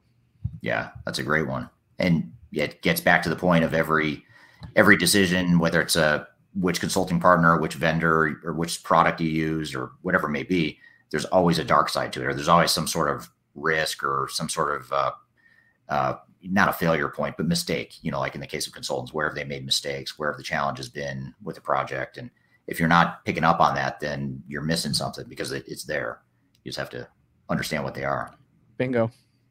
And and a lot of the rest of mine kind of fall into a general category, which is that I have a lot more confidence and hear a lot more good things with customers that that uh, the way I put it is they come up for air more often. So in other mm-hmm. words, they're not heads down all the time, focused on themselves. They have context. They have context of what their peers are doing. They have context of what the industry are doing. They enjoy debating trends with with analysts and bloggers and people like yourself. Um, so there are different components to that. I look for, for example, it's a cultural thing, right? In the sense that there are some companies that really don't encourage or provide budget for their employees to do these things. And there's a lot of reasons for that. I think a lot of them are ultimately self-defeating. Some of the reasons are, oh my gosh, like if if we give our employees all these networking and immersion opportunities and send them to conferences and stuff, they'll meet other employers and they'll get hired away from us. And so like let's let's be insular, um, but it always fails in the end. And and so mm-hmm. I look for things like active user group involvement. Um, I look for people who are always out there networking on LinkedIn and elsewhere, asking questions in product forums, getting information. Um, that kind of stuff is so invaluable. When I see customers talking together at trade shows and swapping war stories, I sit here and say, gosh, every minute of this is worth thousands of dollars of consulting time. What they're bringing home to their team from these conversations gives them such huge perspective. So many of the problems that we run into on projects are because we're not getting regular infusions of good information that, that make us all more uh, you know understanding of what is really happening and how to get a good result. So a lot of things fall into that category um, and and i'll add another one to it but i'll see if you have a comment on that. Yeah i, I think it's a great point. I mean I, as a consultant and it's easy to think that you know people are just going to want to come to you to get the answers and, and get the advice. But i think you know when we do our events like our live events or virtual events um, it, it's just as I think there's just as much value to people attending those, getting uh, information from each other and just learning from each other's mistakes and war stories as it is hearing it from a consultant. And I think in some ways, a lot of ways, actually, your peers are going to be a lot more credible because they're you can relate to them better than you could a consultant who's an outsider, you know, looking in. But if you're dealing with a peer who's sitting in your exact same seat and they've made some mistakes, maybe they've done some things right that you can learn from that's that's pretty invaluable, and it's it uh, that tends to stick just as well, if not better, sometimes than consulting advice. So I, I totally agree with you on that. The next one's a really big one for me, and I have a whole series on Diginomica. I've written about this.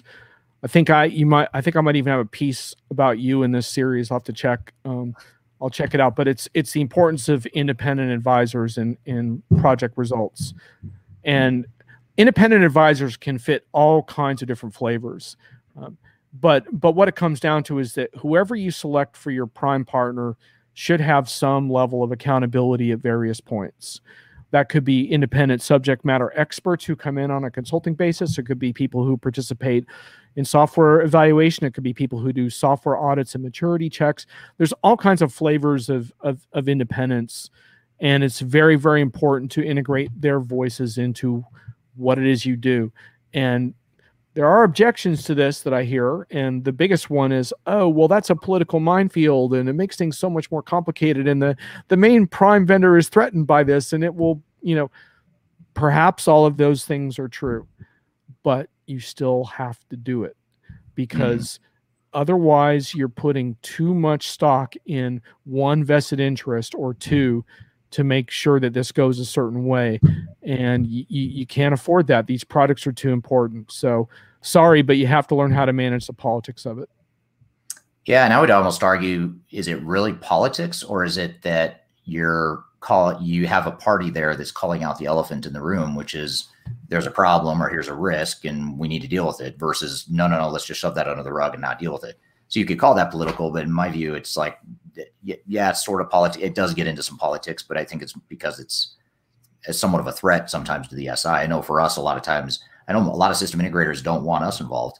Um, and, and it's not because we don't know what we're doing. Exactly. It's because we, we create a level of accountability and we expose risks. And, and that's what you should do anyway. Not because you want to point fingers or assign blame. It's not about that. It's just these projects are messy. And if you're not feeling like it's messy, you're doing it wrong. you know, you're, you're missing something if you don't get into the messiness of it. So you might as well just draw the messiness out, tackle it, deal with it, clean it up as you're going, rather than brushing it under the rug and then post go live. You know, you find that you can't function your business because you didn't deal with any of these things. Yeah, absolutely. And and look, I mean, in in good healthy product environments, it shouldn't be politics because your your partner should welcome that and that should be part of when you select a partner you should be very upfront with them that even though we're going to really put our trust in you for this project we're going to have other people involved that are going to provide input in various points. And you know a, a good project environment people welcome that kind of openness and and and appreciate like the informed judgment of experts because the independents that come in are not coming in like to screw up your project. They're coming in to provide valuable perspective. And so ideally right. to your point those politics shouldn't be there but i just wanted to acknowledge it because i do want to acknowledge that i do think it does require a little more finesse to manage but i think the payoff is just so huge if you can figure out how to do it. So, yeah, and and the other thing too is you know you were talking about um, I can't remember if it's before or after we started the live stream. I know we were talking a little bit before we went live, uh, but at one point here today we were talking about how um, uh, people need to sort of take control back uh, from their of their project and not necessarily um, just view it as an IT project. We're sort of talking about that whole technology versus business mm-hmm. piece of it. And when you have an independent advisor, you, well, let me back up. When you have a, a software vendor, a big SI that's managing everything, and you have no other counter opinions in there, you're going to view everything, or they're going to view everything as sort of a technology first. Like if I'm an SAP integrator, let's figure out how SAP is going to fit in here. Well, there's a lot of places yep. where SAP doesn't belong there. I mean, you can still be using SAP, but you don't need to be using it for everything. You don't need to buy every single module out there or you exactly. know, deploy it to the organization. So those are the types of decisions that happen throughout an implementation that – to your point, might be perceived as political, but it's I think just asking good questions and challenging, you know, the status quo in a, in a good way that's going to help you longer term. Okay, we're here playing a clip with Jon Reed from Diginomica talking about some of the tech trends in 2022 headed into 2023. We're going to continue the conversation when we come back, but first we'll take a quick break. You're listening to Transformation Ground Control.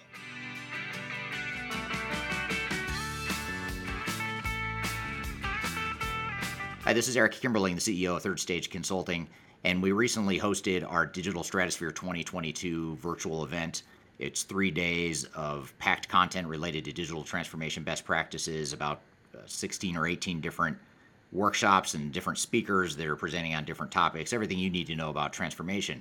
The the bad news is you, if you miss that event, the event's over. The, the live event already happened. But the good news, if you've missed it, or even if you did attend it and you want to see replays or you want to catch the sessions you missed, you can do that now by going to stratosphere2022.com. Go to stratosphere2022.com, register. All you have to do is put in your, your name and email address, uh, just a few fields. You get immediate access to all the recordings. And the recordings cover everything from digital strategy, um, software selection, organizational change, process improvement, architecture, data migration, cloud, trends in the industry, um, how to avoid failure, some of the legal aspects to think about, contractual aspects to think about as it relates to your transformation. All that is stuff that you'll get by registering for Stratosphere 2022 Replay. And again, go to stratosphere2022.com and you can listen to all the replays of all the workshops that you might have missed at the event. So hope you check it out. And uh, thanks for listening. We'll see you soon.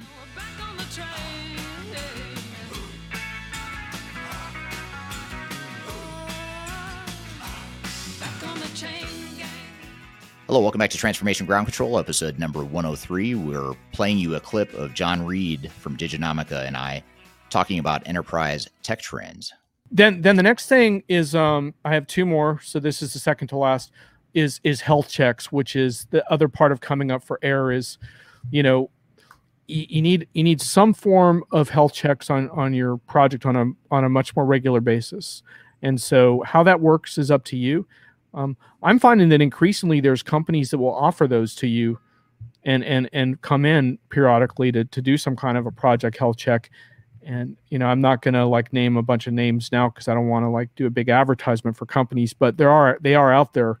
You can contact me offline or perhaps eric if you want to learn more about that but but to me that's i i know that it's kind of like well it's almost seems like a dental appointment. And so i i know that companies who do these health checks do find some resistance from some companies because sometimes it's like just kind of like a dental appointment where it's like, oh, you might have a cavity over here. Like, well, that's not always the, the news you want to hear at that moment in time. But when you look back on it, you're like, man, I'm really glad, glad I got on top of that. And so coming up for air more often includes a formalized health check that could take stock of various aspects of your project, whether it's project morale or timeline versus actual goals or whatever it is.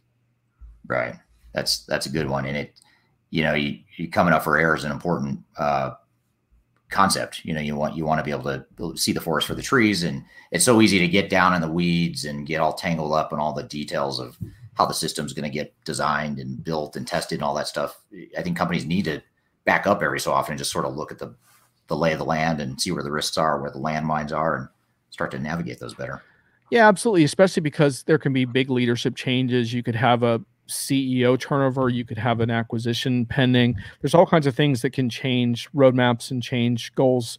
And if your business goals change, then your projects have to change. So all of that requires much more adaptable thing. And then and then the final thing, which could be a whole show unto itself, is my very firm belief that that that for the most part, go live is just the beginning of extracting benefits from projects.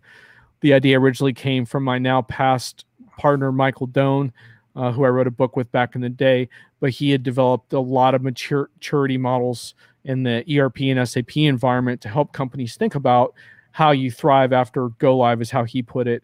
Um, but the same is true for modern software. I've written some pieces on cloud ERP benefits and how I'm very struck by the fact that a lot of customers get so excited about their go live because they got off all these legacy systems and they they they integrated a bunch of databases they rolled it out to new regions all this stuff. The software is more user friendly than their old stuff. They think that's the end of it but in fact that's just the beginning. And mm-hmm. and there's so much more that is possible but you you have to work at it. And i could go into all kinds of things whether it's um, you know automating workflows and creating the possibility to automate workflows or whether it's uh, you know dashboards and reporting and alerts infrastructures whether it's uh, new you know predictive technologies that that gets layered on top of of of your core systems or whatever it is. But i've kind of outlined a whole framework for that because there's so much more that can happen after go live. And unfortunately the reality is that if you if you just kind of do your thing you won't achieve those benefits. They don't just suddenly magically happen. Yeah. it requires uh, in fact, in one of my articles on Cloud ERP, that I'm just going to read this very short sentence to you, um, if I can find it. Uh, ooh, yeah, there we go. Uh, I say, in this case, I'm talking about cloud ERP, but it doesn't have to be ERP systems. Despite the benefits of moving to modern ERP, many cloud ERP gains don't seem to come until well after go live. Extracting full value from cloud ERP is not about flipping the go live switch. It requires organizational will and a fierce collaboration with the vendor and our consulting partner. And I go on to say, I don't care whether you call it digital transformation or business model evolution or agility or whatever the hell you want to call it. The point is, you have to work for it. It's not going to land in your lap. Yeah. Yeah, that's a great point. And, and one thing that's always fascinated me about these sorts of projects and the, and the way organizations think about these projects is you spend all this time and money, just massive amounts of time and money to to implement and get to go live, but they don't spend that extra little time it takes to just no fine tune it. And yeah, and it's not a lot of effort. I mean, it's it. In fact, I would argue the highest ROI you're going to get on any activity in your entire project is going to be that those little things you do after Bingo. go live. And it's it's just fascinating to me. It's like you you went through all that heartache and pain and budget budget overruns and all that stuff, but you won't go that extra little mile to get some real value out of it. I mean, that's where you and they're usually little things too. It's a lot of times it's like, you know, our oh, we have a work group over here that's not trained in the system or they just are using it wrong. And if we just got them to use it the right way, the way it's meant to be used, you know, we could deliver X amount of value. So it's, you know, identifying that laundry list of things that you could be doing, prioritizing based on value, and then going out and deploying just minor modifications to it. So I totally agree with you on that. Yeah, so that's that's that's my list. That I don't know if we have any uh, awesome list. audience audience questions or additions. I probably probably missed a few good ones, but that's what I prepared. So if anyone Yeah. has any good ones that they like, feel free to throw them into the chat. I'd love to see because I'll at some point I'll write a new piece on this and I'll try to bring a lot of this discussion into it. So Yeah, yeah, I'd love to hear the audience too in terms of what what they might be, you know, what people think you missed or what they would add to the list, um, and or and or if you agree or disagree with anything, that'd be great to hear too. Um, so uh, let's see, there's a bunch of comments and questions coming in here from the audience. Um, here's one I'll I'll cover here with you, uh, Jon. See what you think. Um, isn't that a norm in big ERP projects to call on independent advisors during the realization phase? if only it was, it it, it should be. yeah. Uh, Eric, you you do a lot of this work. Do you find that to be the norm? No, it's not the norm. I mean, obviously, the the clients that hire us, it's the norm. It's what they do. But uh, but it, what what amazes me though is with I'd say an overwhelming majority of expert witness cases where there's a lawsuit and you know a project has failed and they bring us in as expert witnesses, or in cases where it's not a lawsuit but it's a project failure or a struggling project and they hire us to come in and clean it up. In an overwhelming number of those cases, there was no independent voice of reason, and so they sort of the organizations get led astray down a path that doesn't necessarily make sense for them and they don't know how to get off that path because they don't know any better they don't know what questions to ask or how to how to redirect or if they should redirect and so uh yeah I'd, I'd say no it's not the norm but i would agree it should be and that's the whole reason i started the company that i started I guess I would say if you think that's the norm, you have a, you're probably working for a good organization, and you should probably Yeah. stay with that company. and congrat congratulations for that. that's, that's Any other great- questions? Yeah. Um, how about this? This is getting into a little bit of change management stuff here, but what are the musts in the communication plan during implementation? So, what are the things we must communicate in our communication plan during a implementation or Hmm. transformation? I, I really like that one because I do think companies. I'll be interested to hear your view on this because I would definitely defer to you on change management. But but my view is where companies can sometimes make a mistake is they can talk too much about how this is going to help the company. I do think that's important because we want the company to survive, but not enough about what the benefits are going to be for you. Um, and so so what I'm looking for is more role based information on how is this going to make your the you the user your daily life better because if if if it's going to help my company but my job's going to suck for three months mm, that's not so great and and I, the other thing i'm really looking for is some real transparency around okay this is difficult. You're not going to necessarily enjoy all aspects of what's new. We tried to incorporate your changes you know so in other words the inputs in there um, but we weren't able to do all of them we have to in, in in many cases in these bigger projects we had to go back to standard functionality in certain ways. You know so you have to explain why you made those decisions. So i think that transparency around all of that stuff is is really important to to get buy-in but the thing is if you bring that communications plan in you, you better have had input from those users long before that plan was ever written. Mm-hmm. Otherwise the, i don't care what you say it's not going to go over. You should have gotten their input from the beginning. A lot of a lot of times these these line of business users will have better ideas than you do about how to use the software so. Yeah, and I totally agree with that. And and there's a lot of situations that we see where you've got a great change team in place. You've got very capable people that can handle the communication piece of it. And it's actually not the oftentimes it's not the communications itself that's the problem. It's that the organization doesn't take the time up front to define what the organization is going to look like and how the how the changes are going to be realized. So, you know, for example, to your point about a job sucking for an individual, but allegedly it's going to be great for the organization. You think about um, we're seeing this a lot with like AI and machine learning, and you build a business case that shows that you know Jon Reed now is going to save you know sixty percent of his job is going to be automated, so now he can spend more time doing other stuff, and so then you hand that off to the communication team and say, okay, there's there there's the impact to Jon Reed's uh, job, and what are you going to communicate? I mean, you're going to communicate that your your job's getting automated, but you don't have anything good beyond that. Like, well, what are you going to do with that time that now gets automated? And now suddenly you're creating more fear, and you're actually perpetuating a you know you're you're creating resistance by communicating what's been you know what you've been tasked to communicate. So a lot of times you see that the communication and change efforts actually backfire, not because they're not good at it, but because the the vision hasn't been set for what Jon's job is going to look like and what he's going to do with that 60% of his time that now is supposedly going to be automated. Oh man, I love that point you raised too, because there is still a lot of fear around automation and what that means for my job and my work.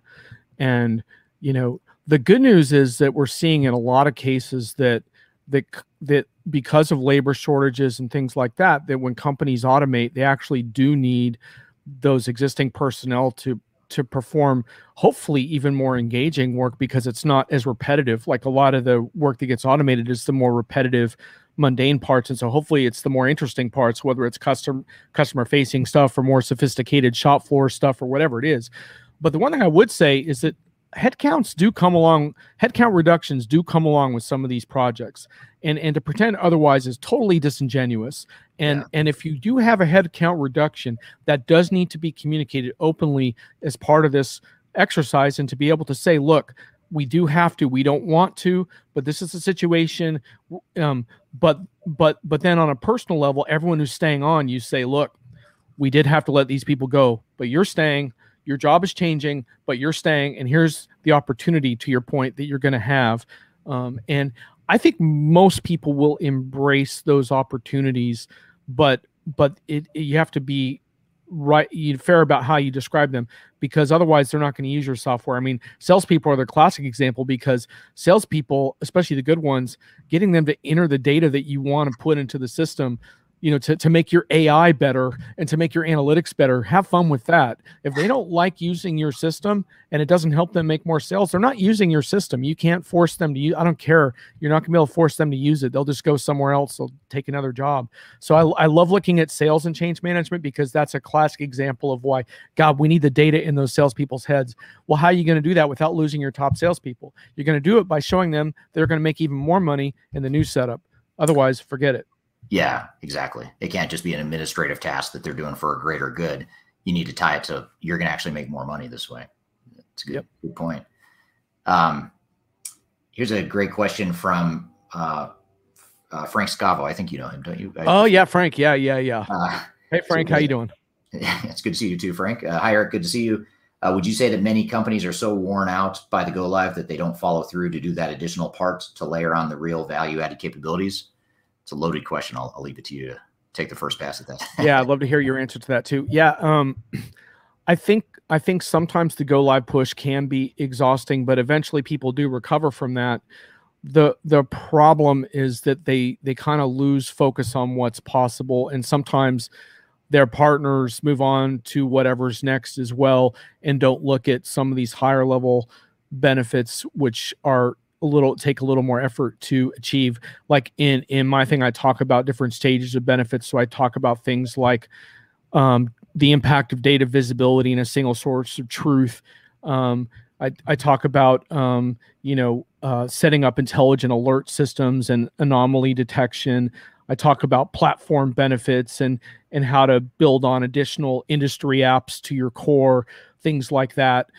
Uh, researching future innovations provided by the vendor on a more regular basis, figuring out how to, all those things just require organizational energy and resources. But I, I, think Frank's right that that right after go live you can have this big exhale. I'm not so sure that's a bad thing, but there has to be an awareness that now you got to come back to it. And this is, you know, we we talk about this notion of customer success, but it also applies to our own projects. Like we got to keep working at it because our business model is never un- a done thing. We have to keep improving it. And the software is meant to help us with that, but we can't stop. Yeah. Yeah. And yeah, I also have to get to the root cause of to Frank's question about why are people so worn out. I mean, I know these projects are tough. I, you know, you and I have been Mm. through them. A lot of us on the call have been through them. But you think about, you know, they're they're tough. Yes, they're tough to begin with. They're inherently tough. But I think a lot of times we make them a lot harder than they need to be. Partly because we go in with these unrealistic expectations of, you know, that 18 month global rollout of SAP, you know, to 5,000 people. I mean, it's it's not going to happen in 18 months. But you're going to kill yourself trying to do it in 18 months. It's going to end up taking 24 or 36 or whatever and you're going to be absolutely exhausted by the end, to Frank's point. But did you need to be? I mean, that, and that's, that's the question of if you just planned for a 24 or 36 month rollout or whatever it is, and you just had that burn rate and that tempo set, and it's a more realistic tempo, then you, yes, you're going to be tired. It's going to be hard, but you at least aren't so exhausted that you just move on. I think companies get to the point of like, hey, let's just cut our losses. Let's just stop the bleeding and stop this project. And they don't want to spend any more time on that value realization. Yeah. Good point. Yeah, it's a really good question too. I like that one. Um, Alice, uh, take one more question here, and then we'll we'll be uh, here toward the end of our, our time slot here. But um, this is a great one. I, I love this concept or this question. But do you think that user companies should build a sort of center of excellence for their post ERP implementation life, or still be dependent on consultants to run their systems? Another great question. I, I love the question. Um, and I think I actually had centers of excellence on the list. So this audience member is is definitely rocking it. Um, the thing is, one of the reasons I didn't do it is because I started to feel like it maybe it was a little more on the obvious side, and I wanted to do more underrated. Um, I, there are a lot of companies that don't have centers of excellence. I, I do think that uh, that it's an important aspect of ownership to think about how you cultivate internal skills. Now, look, you're not going to necessarily cultivate internal skills on every in every area of technology, so you won't necessarily have a center of excellence for everything. Um, you know, I'm generally a big fan of center of excellence for the areas that you're really taking ownership of, like whether it's ERP or or CRM, or maybe it's BI is another really good one. I think to have a center of excellence around AI would be a good example of a problematic one. You have to really look hard at whether you're going to invest in a data science team and cultivate that team uh, internally. Larger companies will, but what if you're based in a more obscure location where it's hard to re- get people to relocate and that's important to you? Or or or or what if you have a hard time holding on to these people? Maybe that's not the right coe for you and maybe you're going to have more external support around those concepts. So you have to make those decisions but the one thing i would caution around the coe is i think sometimes it can become a little bland. And like even when you say it it sounds kind of bland.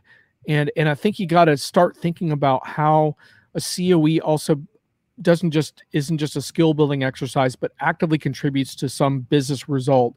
Hank barnes at gartner wrote a really interesting post a while back. It was short like a lot of his posts are so it left me hanging a little bit but he talked about what if we switch center of excellence to center of innovation? And and i re- i'm not a huge fan of the word innovation because it's so flogged it almost lost meaning but like i like that shift a little bit right like how do we turn these into energizing activities that aren't just about filling skills gaps but developing you know new ideas that can really help the business i think if you do that then i think it can be a very powerful concept Yeah, and constantly looking for ways to improve and leverage selectively leverage new technologies and you know deploying those to your organization. And you know, tying it back to a comment you made earlier. Again, I this might have been before we went live today, um, but you you were talking about low code ERP um, Yeah. and how the users are becoming more self self sustained or self reliant Yep. and, and less dependent on IT. With that movement toward you know technology becoming more user friendly and easier to manage it from the business side, I think that whole center of excellence concepts becomes a little more realistic. You know, it's a little bit more doable now because you have technology that isn't so complicated that you have to have this robust, sophisticated IT support function. It can be more of a, a business user support function. Um, so I, I think that's a great point. All right, good stuff. Thank you, Jonathan. That was a great conversation, and uh, look forward to unpacking some of those trends and revisiting some of those trends now that we're in a whole new year to see which ones are relevant, which ones have changed. We're going to do that uh, when we come back from a quick break. You're listening to Transformation Ground Control.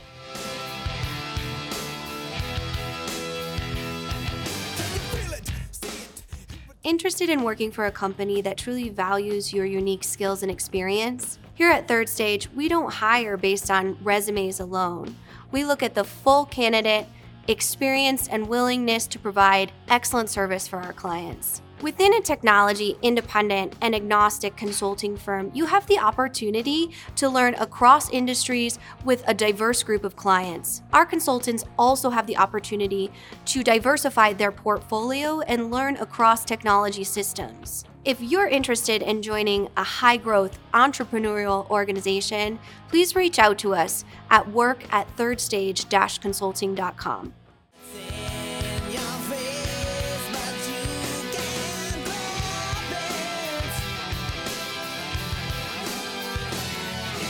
Hello, welcome back to Transformation Ground Control, episode number 103. I'm here with Kyler Cheatham, and we just had this clip that we played, Kyler, of Jon Reed talking about trends, tech trends as it relates to 2022. What were some of your thoughts or questions now as we sort of look back on the year 2022 and look forward to 2023?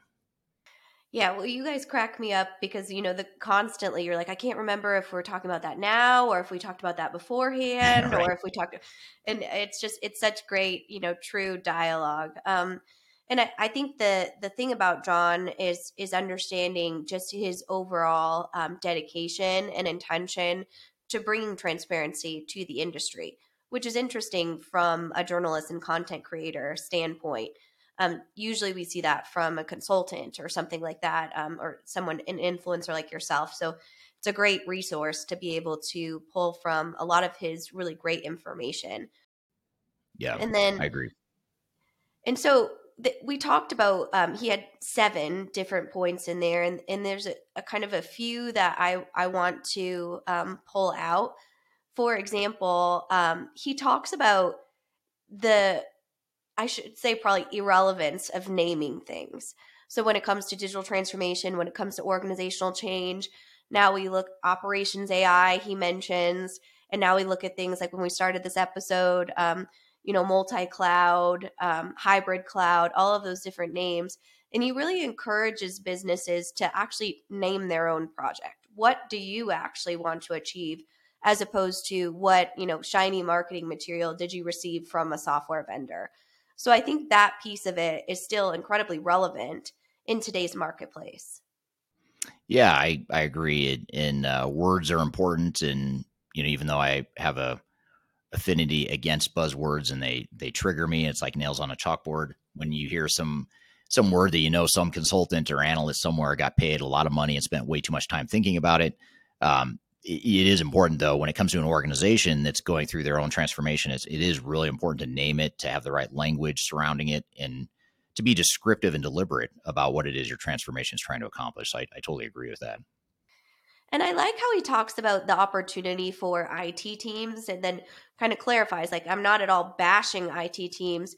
And I, I think that that really goes with kind of what we talked about earlier in this episode is the evolution of the CIO and the evolution of IT trends in looking at a more business focused approach and mostly being open to different processes. The importance of mapping out those processes allows you to mine those opportunities but only if the IT and technical resources are open to collaborating to a new way of doing things. And that's really the the next level. And again, that would be one of those trends that I would put that is still very, very relevant in today's um, in today's digital transformation industry. Yeah, absolutely. I, I totally agree with that. Well, if you uh, will have more questions, or I would I would um, ask our audience to put them in the comments about um, which trend you most uh, think is still relevant from Jon's list here. But he also has his Friday. I call them happy hours. I don't even know if he wants to brand those things, but I just can't help but brand things. Um, so it, it is um, at, I think he said 3 p.m. Eastern time. I think I watched them at 2 p.m. here in, in Mountain Time in the United States. But a great opportunity to kind of engage in the conversation. Very similar approach to that user generated content and questions like Eric has. Um, so definitely hope everyone can pop in there and and join that that overall conversation. But overall, I still feel like all seven of his points are incredibly relevant and should be kind of part of a playbook when it comes to phase one or any sort of evaluation when going through a new technical implementation. Yeah, yeah, absolutely. Yeah, he's he's got he's always got good content. Like I said, both in his his online videos and things like that, but also uh, he's got a podcast as well as the Diginomica website as well, of course. Um, so really good stuff. Well, appreciate having him uh, back on the show, even though he doesn't even realize he was back on the show because we replayed the clip. But we will uh, invite him back because I'd love to have him uh, back on the show here in the near future to talk about sort of a refresh of of those predictions and catch up with him on what he's seeing, what's changed in the last year or so. Uh, but to your point, I would love to hear the the audience comments here as well. Just drop whatever platform you're listening or watching on. Just drop in the chat what you think uh, some of the relevant trends are in that discussion, or things that you think have changed, or things you would add to the list. I'd love to hear hear your feedback there. And uh, like you mentioned at the beginning of the show, Kyler, if you have any audience questions uh, that you want us to cover on this show, be sure to tag us, tag Third Stage Consulting, or tag Kyler uh, in whatever platform you're watching, and uh, we'll be sure to get to those and, and, add them to the what do you call them? The jar, the jar that we draw from to yeah, see which questions we're going to cover. Jar. If you'd like, a, the marketing professional needs help naming things. So if you'd like to to promote a name for the jar, that's very open too. But we're going to start with the Eric question jar. Keep it simple. Yeah. No, no buzzwords yet. You're just going to name it some buzzword just to trigger me. I'm sure at some oh, point. I absolutely am. I love buzzwords. I unapologetically love buzzwords. So AI infused hybrid cloud multi-tenant blockchain Absolutely. based. Yeah. 100%. Yeah, I love all that stuff too. All right, good. Well, thanks everyone for for joining. Thanks for the great conversation. Uh, again, new episodes every Wednesday on YouTube, LinkedIn, Facebook, and Twitter, as well as audio podcast platforms. You can check us out on all or some or all of the uh, platforms above. So be sure to check us out. Leave us a review and comments. We'd love to hear from you. Thanks again for listening. We'll see you next week on Transformation Ground Control. Have a great week in the meantime. Take care.